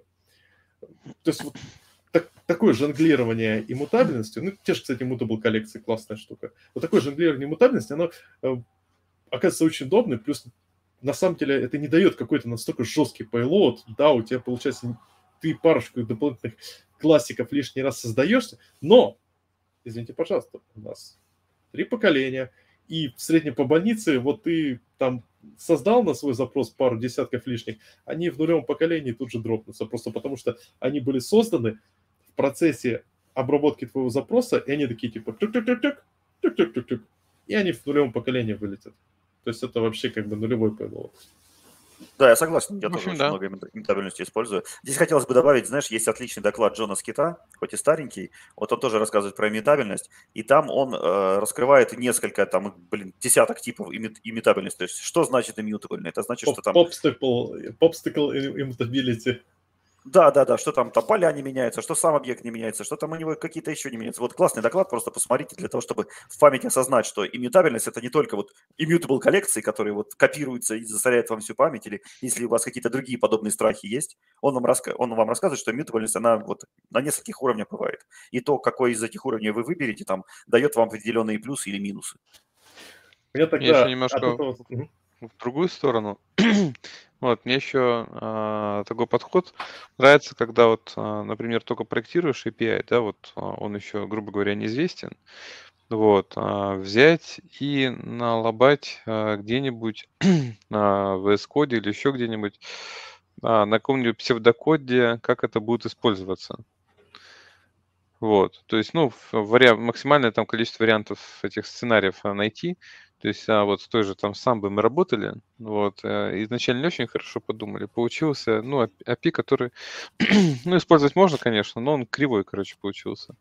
Ну, вот, потом взяли, грубо говоря, с, ну, взял этот самый ви эс код, вот, и а, там написал, вот, у меня там, грубо говоря, там, в скобочках один десять threads фигурно открывается, да, то есть, типа, в десять потоков я в эту фигурную скобку вхожу.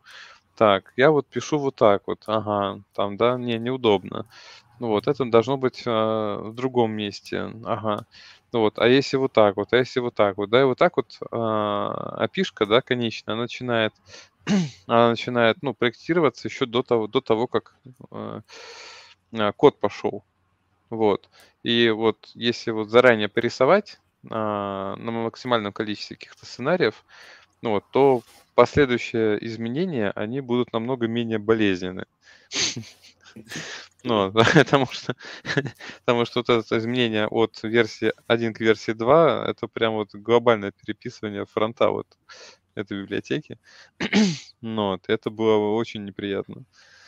Вот, потому что пришлось думать и про то, что там, грубо говоря, на одном потоке мы читаем, а на, осталь... ну, на одном потоке мы, вернее, в некотором смысле пишем, да, то есть вычитываем со сокета, вот, а пишем в словаре, короче, эти все файлы, которые летят, а там, не знаю, там в восьми поток... из восьми потоков мы эту очередь сгребаем, начинаем, короче, эти файлы скачивать. Ну, вот, и, казалось бы, задача простая, вот, а смотря как ее решать. Вот, и при кривой опишке вообще, короче, там такие, такие пошли окольные пути, типа, сессия, ну, там сессию-то ж ее инициализировали там, там имя пользователя, пароль там, вот, а если я в этом потоке выкачиваю, опять нужно имя пользователя, пароль, это неудобно, значит, нужно, короче, метод дублирования сессии, типа, клон, но, типа, в моем потоке уже. И там, короче, вот это вот все понаврастало, потом такие, нет, это, короче, говно, надо это переписывать. Ну вот, и взяли карандаш, начали рисовать. Тема же проектирования того же самого эй пи ай, это, в общем, тоже такая богатая вещь, потому что когда ты начинаешь думать, что клиенту нужно, как он будет этим пользоваться, у тебя вообще все может внутри поменяться. Тут многие люди допускают одну интересную ошибку. Они либо начинают много предполагать, либо, наоборот, думают, ну, это же все предположение, и остается в параличе анализа. На самом деле, там вот, относительно эй пи ай, проектирования и предсказания есть очень хорошая вещь, это assumption control. То есть э, надо просто э, описать те вещи, которые ты считаешь assumption'ами, то есть предположениями в твоем случае. Ну, то есть ты предполагаешь, что вам, да ёкало, у меня камера падает. Она же спать хочет. Ты что-то предполагаешь. У тебя есть какое-то предположение, что, да, там, допустим, у нас есть предположение, что на этот сервис пойдет большая нагрузка. Или у нас есть предположение, что кастомер все-таки попросит, чтобы у нас была обратная совместимость по такому-то железу. Или вот у меня как недавно было. У нас было предположение, что кастомер рано или поздно захочет, чтобы мы поддерживали Android, хотя он сейчас божится, что нужен только iOS. Прошел ровно месяц с того, как мы этот ассампшн сделали, и кастомер все-таки сказал, что да, нужно. То есть вот так, эти конечно, все... Что, что, что такое assumption? Это код, это, это документация, это, это тикет это, в джире, что это? Э, на самом деле, это это, это, идея какая? Это просто предположение. Одно так. Предложение. Одно предложение. Как это помогает? А ты его записываешь, где? И ты его обязательно проверяешь. Где угодно, где хочешь, где тебе комфортнее. В, арх... в архитектурной документации assumption может записываться чуть ли не в самой архитектурной документации в software architecture документ. А главная мысль, то, что assumption не являются скрытыми для тебя и для команды, и для кастомера. То есть э, мы просто очень часто, у нас возникает такая идея, ну, слушайте, ну мы предполагаем, ну это ж очевидно, что, там, не знаю, им понадобится... Э, не знаю, банально. Но это же очевидно, что им понадобится поддержка китайского языка на бэкэнде для таких-то вещей. Или что-то в этом духе. Так, подожди, это... у тебя, у тебя point в том, что не надо их делать, просто их записывайте нет, в документацию. Нет, и это нет. Как-то помогает. Это так, именно контроль assumption. Ты не, не держишь их в голове, так. Ты их документируешь. Но не реализовываешь их, при этом, да? Ты, нет, ты их еще, еще на этапе. Ты их документируешь, ты их проговариваешь с кастомер, со стейкхолдерами, всем необходимо, чтобы они хоть как-то их подтвердили. На этом этапе часто они могут подтвердить, либо проверить какие-то assumptions. А, ты имеешь в виду еще на этапе дизайна просто их оформить, да, да этап, чтобы да, на этапе узнать, дизайна. Пользователи будут вообще не нужны, востребованы или не будут. Да-да-да, то есть я это понял, даже это не то, что нефункциональные или функциональные требования, это именно assumptions к функционально-нефункциональным требованиям. То есть на основе ассампшенов можно уже сформировать некоторый пул нефункциональных требований. Дальше, если ряд ассампшенов не мог, не, невозможно подтвердить, или, допустим, ну, реальная ситуация, мы знаем, что кастомер трендабол, и ни черта у него там семь пятниц на неделе. Мы это тоже отражаем уже в своем внутреннем документе о том, что, знаете, кастомер сказал, что нет, ни в коем случае это нам не понадобится, но... Мы это уже проходили, это было в Симпсонах. Поэтому мы типа за, на это закладываемся. То есть assumption это а, должно быть отдельным пунктом в ваших обсуждениях наряду с реквайрментами. Uh-huh. То есть как-то так. То есть, ну и у тебя польза в том, что ты тогда не будешь лишней функциональности реализовывать, да? Не будешь на основании своих предположений писать кучу ненужного кода. Да, потому что, во-первых, тем могут остальные люди сказать, что, слушай, ну вот это, конечно, предположение, но оно, скорее всего, неверное, потому что, потому что. Плюс ты, может, ты не забудешь некоторые предположения. Это часто бывает проблема, ты такой, ну, очевидно, что нам тут понадобится, там, не знаю, дополнительные метрики профилирования, потому что этот бэкэнд, там, high performance, там. Ну, в общем, такой момент. Слушайте, мне кажется, мы уже почти что три часа, и мне кажется, пора сворачиваться. Ну, как скажешь. Твою а я, не, я, слушай, я с тобой... Что, просто погоняешь. Не, погоди, да. Мы можем с тобой продолжить. Мне кажется, Стаса, мы можем отпустить Стаса, потому что... Да, мне уже это самое... Мне пора сворачиваться. Слушай, Стас, а ты... у тебя уже баня растопилась? Да. У вот, тебя просто видишь? Реально... Я, тебя... я смотрю, у тебя реально на фоне баня. У, те, у тебя на фоне балкон, и ты в теплой куртке и в толстовке. Ты просто мечтаешь. Что говорил. Да, да. У тебя уже просто как бы замещение идет. Такая улыбка сквозь это, сквозь грустные слезы. Да. У меня еще слева карман на зубе открылся. Знаете, когда зуб чуть-чуть вылезает за эмаль, и когда я сильно улыбаюсь, туда попадает холодный воздух. А. И это слезы, слезы не из-за этого, это слезы боли. Поэтому я, я, ненавижу вас за... боли. я поэтому ненавижу вас за, за то, что вы сегодня так много хорошо шутите.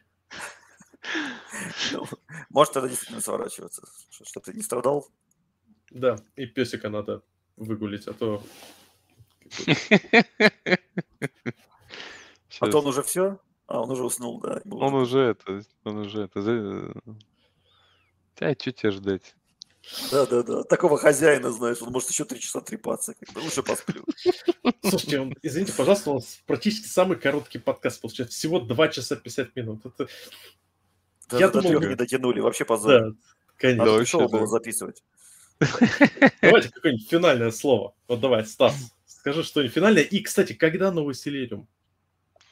Ну, вот так вот, вот, чтобы подписался, да? Слушай, ну весной да, да, я, я хотел. Я, я специально это в конце говорю, потому что если бы я спросил это в начале, ты бы сразу такой, пока. Что-то со связью стало.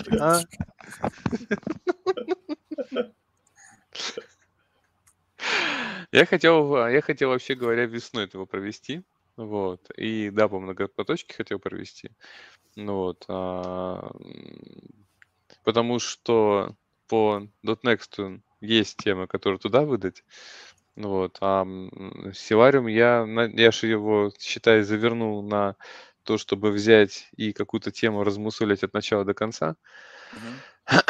Вот. И я думаю, что просто продолжу по многопоточке. Вот. Единственное, у меня еще были мысли, как-то сделать, может быть, какой-то типа повтором, типа, например, ну, вот... По ГЦ-то, может быть, не так интересно, вот, но вот а, шестой, а, например, повторить, и после этого типа седьмой, типа как, как в паре. Ну, потому что шестой, а, он, ну, типа, он же не про новинки, это как типа курс лекции идет, ну вот, а, по конкуренции. Вот, и в принципе, во-первых... На YouTube есть. Мне кажется, mm-hmm. тот, кто... Он же на Ютубе есть, мне кажется, тот, кто... А это разные вещи. То есть, с одной стороны, на Ютубе-то есть, но его, как бы, знаешь, вот его включаешь, вот оно как-то фоном идет, сидишь, ты позевываешь. Себя, ты, ты себя слушаешь? Вот. Конечно, надо же оценить, что сказал-то. Вот. А когда приходишь, то нет возможности, ну, уйти, да, то есть ты деньги заплатил, вот, пришел, вот, и досиживаешь до упора. Ну, вот, почему, ты, это... почему ты уверен, что по весне получится офлайн Селариум? А я не говорю, что офлайн. А в таком случае, ребята, вряд ли будет до упора. Сейчас э, очень многие на онлайн... Как... Давай честно. А можно как-то, можно как-то, как в .next, то есть .next же он не весь день идет. А, то есть он как-то... Точно не стоит. Сейчас идет э, под... интересная такая конференция, подлодка. Э, и... У них какой флоу? С утра в десять утра идет доклад, и вечером в семь вечера. Uh-huh. И так каждый день. Uh-huh. На самом деле, конфа прикольная, но из-за такого флоу ты, с одной стороны, теряешь вообще весь эффект конференции, ты такой, пропустил доклад, ну и хрен с ним, посмотрю в записи. Не-не-не, на .next там же несколько, то есть у них сколько за день идет, я не помню. Ну, в полном нет, там больше, больше, ну, у нас всего... Я имею в виду линейно, не в матрице, а линейно. Ну, пятнадцать на три, ну, где-то пять докладов точно идет в одном, в одном, в одном треке. Серьезно, все равно. Вот тяжело тоже, вот я тебе говорю, я говорю, то есть, вот опять же, да, надо делать, вот пять докладов, пять докладов на жопе ровно никто не высидит. Ну, а вот, на кухне, на работе, неважно. Сделай, сделай воркшопом. Э, именно не по принципу, сейчас я вам расскажу теорию. Ту же теорию рассказал uh-huh. на YouTube. Э, а сейчас будем практиковаться. То есть э, uh-huh. можно по каждому из кейсов э, провести ряд практических э, В принципе, примеров. да. В принципе, да. И вот типа, давайте, уже... типа давайте сделаем разные виды очередей, например, да. Первое, да. типа, ну, самое простое на локах, потом, типа, уходим в лок-фри, потом в wait-free уходим. Слушай, ну, я, я хочу доказать, хочу подтвердить, что как раз-таки онлайн лучше докладов намного заходят в воркшопы. Потому mm-hmm. что у людей компьютер под руками, люди уже устроились со своей, рядом со своей привычной клавиатурой, ну, да, кстати, да. розетки у всех есть. То есть это вообще идеальный формат для того, чтобы воркшопы делать. Mm-hmm. Mm-hmm. И такой, такие Спасибо. воркшопы будут просто бомбические, я считаю. Главное, не нужно повторяться. Можем уже сейчас, типа, ребята, уважаемые слушатели. Начинайте, да. да. Начинайте просматривать Через... предыдущий материал, готовьтесь. Да. По сути, там, там, там всего лишь два дня лекций. И по весне все идем на воркшоп к Стасу. Кстати, да, неплохой вариант с воркшопами, да. Ну и плюс ты видишь, ты одновременно можешь и повторить, потому что тот же самый mm-hmm. материал ты будешь в воркшопах, и что-то новое будет, потому что это уже не в виде лекции, а в виде воркшопов пойдет. Да-да-да. Ну шестерку еще... все равно есть смысл переснять.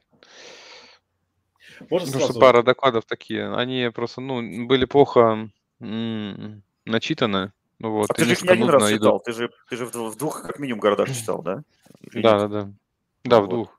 А, а записывал в одном только? Не, в двух записывал. Но я имею в виду, что... Но оно же все равно, то есть оно отсутствие начитанности, да, оно влияет, в общем-то, и на саму структуру доклада. То mm-hmm. есть я такой прочитал, такой, все, о, вот здесь бы я по-другому на самом деле. Вот, да. То есть, опять же, сейчас на .next, когда готовился, у меня там слайдов там раз-два обчелся mm-hmm. по итогу. Да, то есть я много и говорю, вот, и в код ухожу, вот, и там это самое. Вот, а здесь, ну, лекционный формат. Вот. И его как-то надо переобработать, чтобы он легче заходил. Вот. Потому что, ну, самого себя даже иногда в некоторых местах тяжеловато слушать. Вот, в этом плане хотел переработать. Можно сразу пожелание дать по докладу? А, во-первых, очень круто было бы хотелось услышать ответ такой на вопрос. Вот у нас есть разбивка по квантам. Старый Pentium четыре на одном ядре. С какого художника там игры работали в тридцать или шестьдесят или даже больше эф пи эс, э, при том, что э, можно было параллельно слушать музыку? А, ну тогда, слушай, то описали по-другому.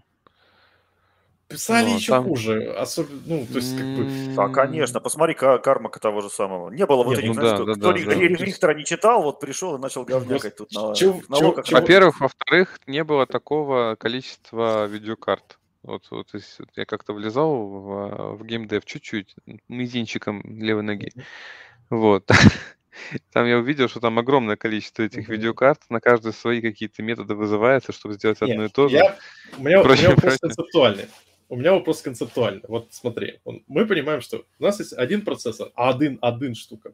У него сколько, сколько ты говорил, там шесть квантов на, выдается на обработку потока. Я, я тебя понял. А, вопрос, вот смотри, когда ты гонишь музыку, uh-huh. вот, а музыка, а, чтобы ее гнать, вот, а, необходимо первое, а, ну, считать с диска, да, куда-то, uh-huh.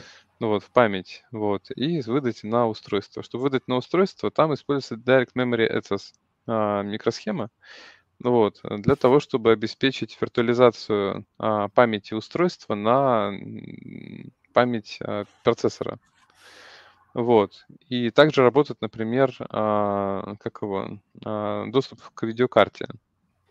Вот, mm. То есть есть а, два yeah. диапазона адресов, а, ноль икс ноль восемь два ноль, по-моему, что ли, я не помню уже.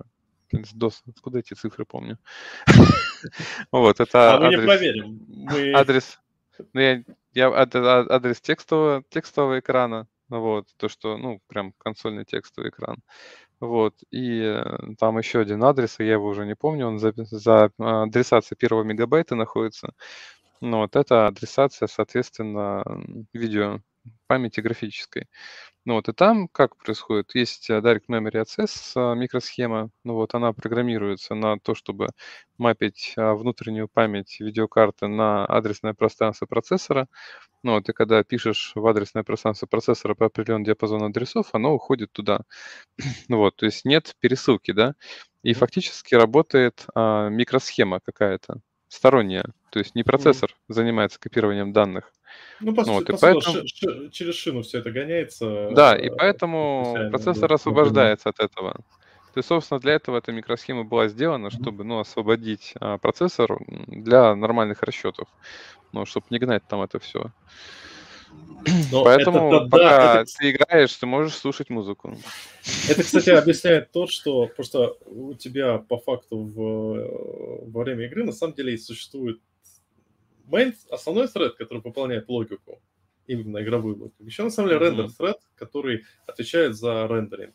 Э, И по факту э, у тебя он как бы ну да, все, теперь, теперь понятно, почему он все это отправил. Потому что на самом деле в Unity main thread и render thread, они как бы есть, но они сильно завязаны друг на друга, э, и там существуют такие взаимные блокировки между ними. То есть у тебя как бы сначала должен работать main thread, потом render thread. То, то есть они не последовательные, не, не, по, не- по факту они как бы не параллельные, с- скорее такие как немного последовательные. Ну, точнее, они тоже они параллельные, но залочены друг на друга. Вот как-то вот так, лучше сказать. Прикольно.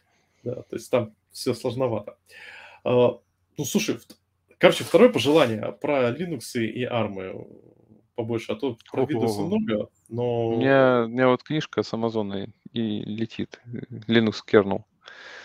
понятно. То есть ждем, ждем, ждем, ждем, ждем, ждем, когда прилетит книжка. После этого Да, будет у нас... перескажу. Там просто очень интересный момент с э, армами по поводу парковки ядра, потому что как бы, да, понимаем, что на обычном икс восемьдесят шесть парковка ядра это такой типа парканулись, выпарканулись. А на армах там все гораздо динамичнее происходит. Как-то так. Посмотрим. Еще Ну на один да. сцеллариум, я чувствую, надавал реквестов. Да, да, да, да, да. Просто отдельно можно делать. Да. Ладно, перед тем, как закончить, у меня это самое хорошая есть а, история с Собеса. Вот. А, ну, у меня в личный есть микротоп ответов. Вот. Вот. Давай, давай, Ну, я заряжай. типа, ну, типа, async await, говорю, хорошо. Ну, вот async, ну, понятно, async ключевое слово. Говорит, а вот await, да, вот await, он что делает? Вот за await там что за находится? Вот. Он такой, ну, когда встречается await, то дается сигнал на ножку процессора, и тот отключается. Я Типа, такой, чтобы зря не работать или что? ты такой, Зачем? ты такой, чё? Такой, знаешь, про себя. Вот это хардкор, Вот, сразу к и железу. да, да, не, я сразу представил, как чувак сидит с пр- по пробелу долбит, чтобы процессор разбудить. Там еще по нужной ножке попасть надо, а то вдруг не по той Да-да-да-да. попадешь. Не тот поток Э, разбудишь, да. Смешно с- с- шутить Мне, над мне, больными мне людьми. интересно просто, где этот чувак это отрыл. Я вообще Не, не ну, представляю. слушай, примерно-то он там право, наверное, прочитал, что процессор как бы не используется, пока авейт там происходит. Вот он как-то и Ну а натянул это почему не все знания, которые у используется? него были. Ну вот потому Да. что нож- Если ножка не используется, отрубает, как бы, отключи. да, отключи. Да. Так Он, надо он было пытался, убрать у человека. Котелок работает. да, Он да. Даже не пишет знает, но предполагает хорошо так. А, это уже Да, хорошо. да. Э, э, Интересно? Главное, чтобы котелок работал. Да. Взяли его? Нет. Злые вы. Да. Да. А, а, видишь, как там? Вы бы еще могли сказать, а разговор это разговор через соседнюю команду. Да-да-да. Да. Эх. Ладно, финали- финальное слово, Стас. Или ты уже сказал его? Это и было Ну, финальное слово, чего? смотри. Он нам как раз до, до трех часов дотянул. Молодец, Стас. Да, Вот я красавчик. теперь понимаю, вот это нормальный подкаст, три часа как бы. Вот, вот Да. это я понимаю. А не то, Ну, что, что а не то, что финальное Давай слово? У раньше. посидели, каждого, да. да, у А не каждого то, свой что... хардкор. Ну, Да, У каждого свой хардкор, и каждый, ну, так сказать. И это тоже у меня э, на днях тоже будет это самое небольшое. А, про то, как стать успешным. Такая странная есть формулировка от, марк... от отдела маркетинга. Что у них? Вот. А, у каждого... С... Отдел маркетинга а, попросил тебя сделать доклад о том, как стать успешным. Ну, у них там, короче, да, у них там это самое. Но я про другой, естественно, а буду говорить. А ты что, знаешь? Надо... У каждого свой успех. Да? Вот. У каждого свой успех, у каждого свои интересы, у каждого свой успех, у каждого свой хардкор. Вот. То есть, ну, если где-то трава кажется зеленее, это не значит, что она реально зеленее. Ну, вот, может, это просто дальтонизм. Но ты как бы, ну, реально зеленый цвет, он перед глазами, да, вот реально вот этот хардкор, который, ну, он перед глазами, вот он как бы бери и, и неси. Там, разделяй микросервис на монолиты, потом сливай монолит обратно, вернее, наоборот, монолиты на макросервис, потом обратно микросервисы монолиты сливай. У каждого свой хардкор. Кстати, очень, очень классная мысль, потому что мы очень часто подвержены влиянию спикеров и просто... Да, да, да. Кажется, подка... что вот он, короче... подкастеров. Да, вот он клевыми вещами занимается, а я непонятно чем. А я такой, например, сижу, думаю, вот говно разгребаю, вот этот чувак классный. А там он люди подкасты пишут. Да, вот... Собака есть. Да, собаку выгуливают как-то. Я, понимаешь, я тоже сижу такой, блин, я сижу всякими вот этими и ар-ными, ви ар-ными штуками занимаюсь, там, как, как уместить сто двадцать эф пи эс. А вот у, Августи... у Августина, э, у него мультисрейдинг, джобы, классные задачки. Вот круто же. Да. Завидуем. Вот да. Как-то так, да. да. Толя. Ну, слушай, я, я, я в принципе согласен, я как бы эту мысль и пытался донести, что как бы хардкор это не зависит никак ни от целей, ни от задач, ни от даже профессии, которой вы занимаетесь. В общем, ищите то, что вам доставляет безумное удовольствие, и это может быть абсолютно все, вплоть до форматирования кода, или вообще даже не код. Вообще, кроме кода у нас много разных в жизни веселье, вот собаку там выгуливать, подкасты писать, митапы делать. В общем, каждый находит для себя что-то другое, что-то свое и что-то ему отдельно нравится. Если там для одного человека хардкор – это вот лазить в низкоуровневых драйверах, и он этим восхищается, то, ну, это его выбор. Вот, в общем, для вас хардкор может быть совершенно свое. Ну и, наверное, я хочу поздравить вот этого, вот да, этого большого да. человека, который все эти годы драйвит этот подкаст. Где-то страдал. В общем, да, мне кажется, вот ты тоже нашел, знаешь, свой хардкор, от которого ты получаешь удовольствие, который ты делаешь с радостью, несмотря на то, что... Несмотря на то, что это на балконе. Да, да, несмотря на то, что тебе холодно, тебе хочется кушать, спать, выгуливать собаку, и вообще там жена, как бы, и ты все равно делаешь вот это, вот, вот это дело, ты, грубо говоря, вдохновляешь всех твоих зрителей, всех твоих слушателей, которые тебя смотрят, как-то заставляешь их развиваться, заставляешь узнавать что-то новое. В общем, это, это очень дорого стоит. Заставляешь безумно, потому, ну, потому что ты как бы своей энергетикой, своим постоянством, своим интересным кругозором именно заставляешь. Ты показываешь, какие, какой человек может быть интересный, нескучный, веселый, а, и есть как бы на что равняться, есть к чему стремиться. Да, в общем, согласен, тебе огромное спасибо полностью. За это, Стас. Ой, Идеально.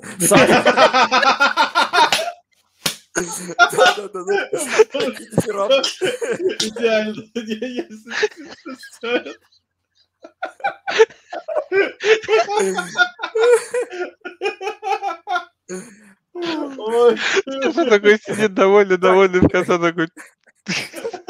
Вылезай, я тебе еще не Вылезай из-под стола, знаешь, катаюсь под столом. Да я это запомню. Не, ну это, конечно же, все зрители знают, что я говорил именно о Саше. Но, Стас, ты тоже там свой подкаст смотрел на меня, видимо. Подтягивай свой подкаст, как бы. Да, да, да, да, да. В общем, будем делать много интересных, хороших, классных вещей. В общем, спасибо тебе большое, Саша, за то, что продолжаешь это делать, не собираешься останавливаться, я надеюсь. В общем, и всех благов, всех успехов и расширения интересных тебе выпусков и интересных гостей. Сил на этом пути, да. да. А по поводу хардкора я бы от... сказал бы такой интересный момент. На мой взгляд, хардкор – это, тут правильно Толя сказал, это то, что нам нравится, и зачастую это то, что нам нравится не только делать, но и слушать, наблюдать, читать, изучать. Я считаю, что стоит обратить внимание на то, что нам кажется, вот это хардкор, как это круто, потому что, возможно, это та вещь, которой вам хочется по-настоящему заниматься. Ведь не так много вещей, которым нам хочется действительно по-настоящему заниматься. Да. Да. Так и есть. И я хочу сказать спасибо вам, наши слушатели, зрители. Что-то, кстати, мало сегодня пришло на день рождения. Обычно у нас... Да, они уже ушли онлайн... давно, ну как бы время-то видно. Не, у нас обычно онлайн э, человек пятнадцать-двадцать постоянно. Так то надо было ты... гостей попопулярнее звать. Блин, то есть ты хочешь сказать, что те ребята из лоу-код, они вот по-настоящему были популярны? Не знаю, не знаю. Надо, надо, надо отследить трафик, провести опрос, как бы. Уточнить. Ну, да. Да. Как вы нашли общем... дорогу? Да, как сюда попали люди, как бы. На самом деле, я думаю, все просто сейчас сидят и отмечают день рождения подкаста. Уже отметились. Да, они просто отошли по бутылочке туда-сюда. Не, на самом деле, спасибо вам, ребята, что вы пришли. Толя, Стас, на самом деле, это было очень круто, потому что я такой, блин, кого, кого пригласить на подкаст, на день рождения, нужно сделать ивент, нужно сделать что-то особенное, и вы сделали что-то особенное. Я считаю, что это был один из самых полезных подкастов за последние несколько, некоторое время, потому что мы не просто потрепались, но мы сделали, ну, сделали полезные best practices. Ребята, вы просто красавчики. Yeah. Ура! Приходите к нам еще. Да. И спасибо вам, слушатели. Вы с нами были все эти три года. Черт возьми, три года. И... Пожалуйста, пишите в комментариях, кто из вас был, слушал с первого нашего выпуска, кто помнит, кто помнит Стаса и Наташу. Не этого Стаса, что с нами, другого Стаса. Другого Стаса. Да, да, да, я помню. Чувак, я тебе это припомнил. Ты с ними в одном кабинете работал. Да, да, да, да. Вот вообще, можете написать, что вообще больше всего за эти три года вам запомнилось. Может, какой-то выпуск, какой-то гость, какая-то фраза, что-то еще. Вот. И такие памятные моменты, их очень интересно читать и выдирать. Поэтому напишите в комментариях, что за эти три года вот вам запомнилось mm-hmm. так, что не забудете следующие три года. Сделайте, короче, так, чтобы Саша сегодня вечером расплакался, ностальгируя по Порошеву. После того, как он вернулся с собаки. А то, возвращаясь, он такой, ты не программист. Я нашел тебя, ошиб... ты тут говорил вот это в подкасте на десятой минуте, ты допустил ошибку, сказал не вот это. Я такой, я не программист. Нет. Не принят как бы. Да, в общем, всем спасибо, всем пока. Пока, ребят. До новых встреч. Пока.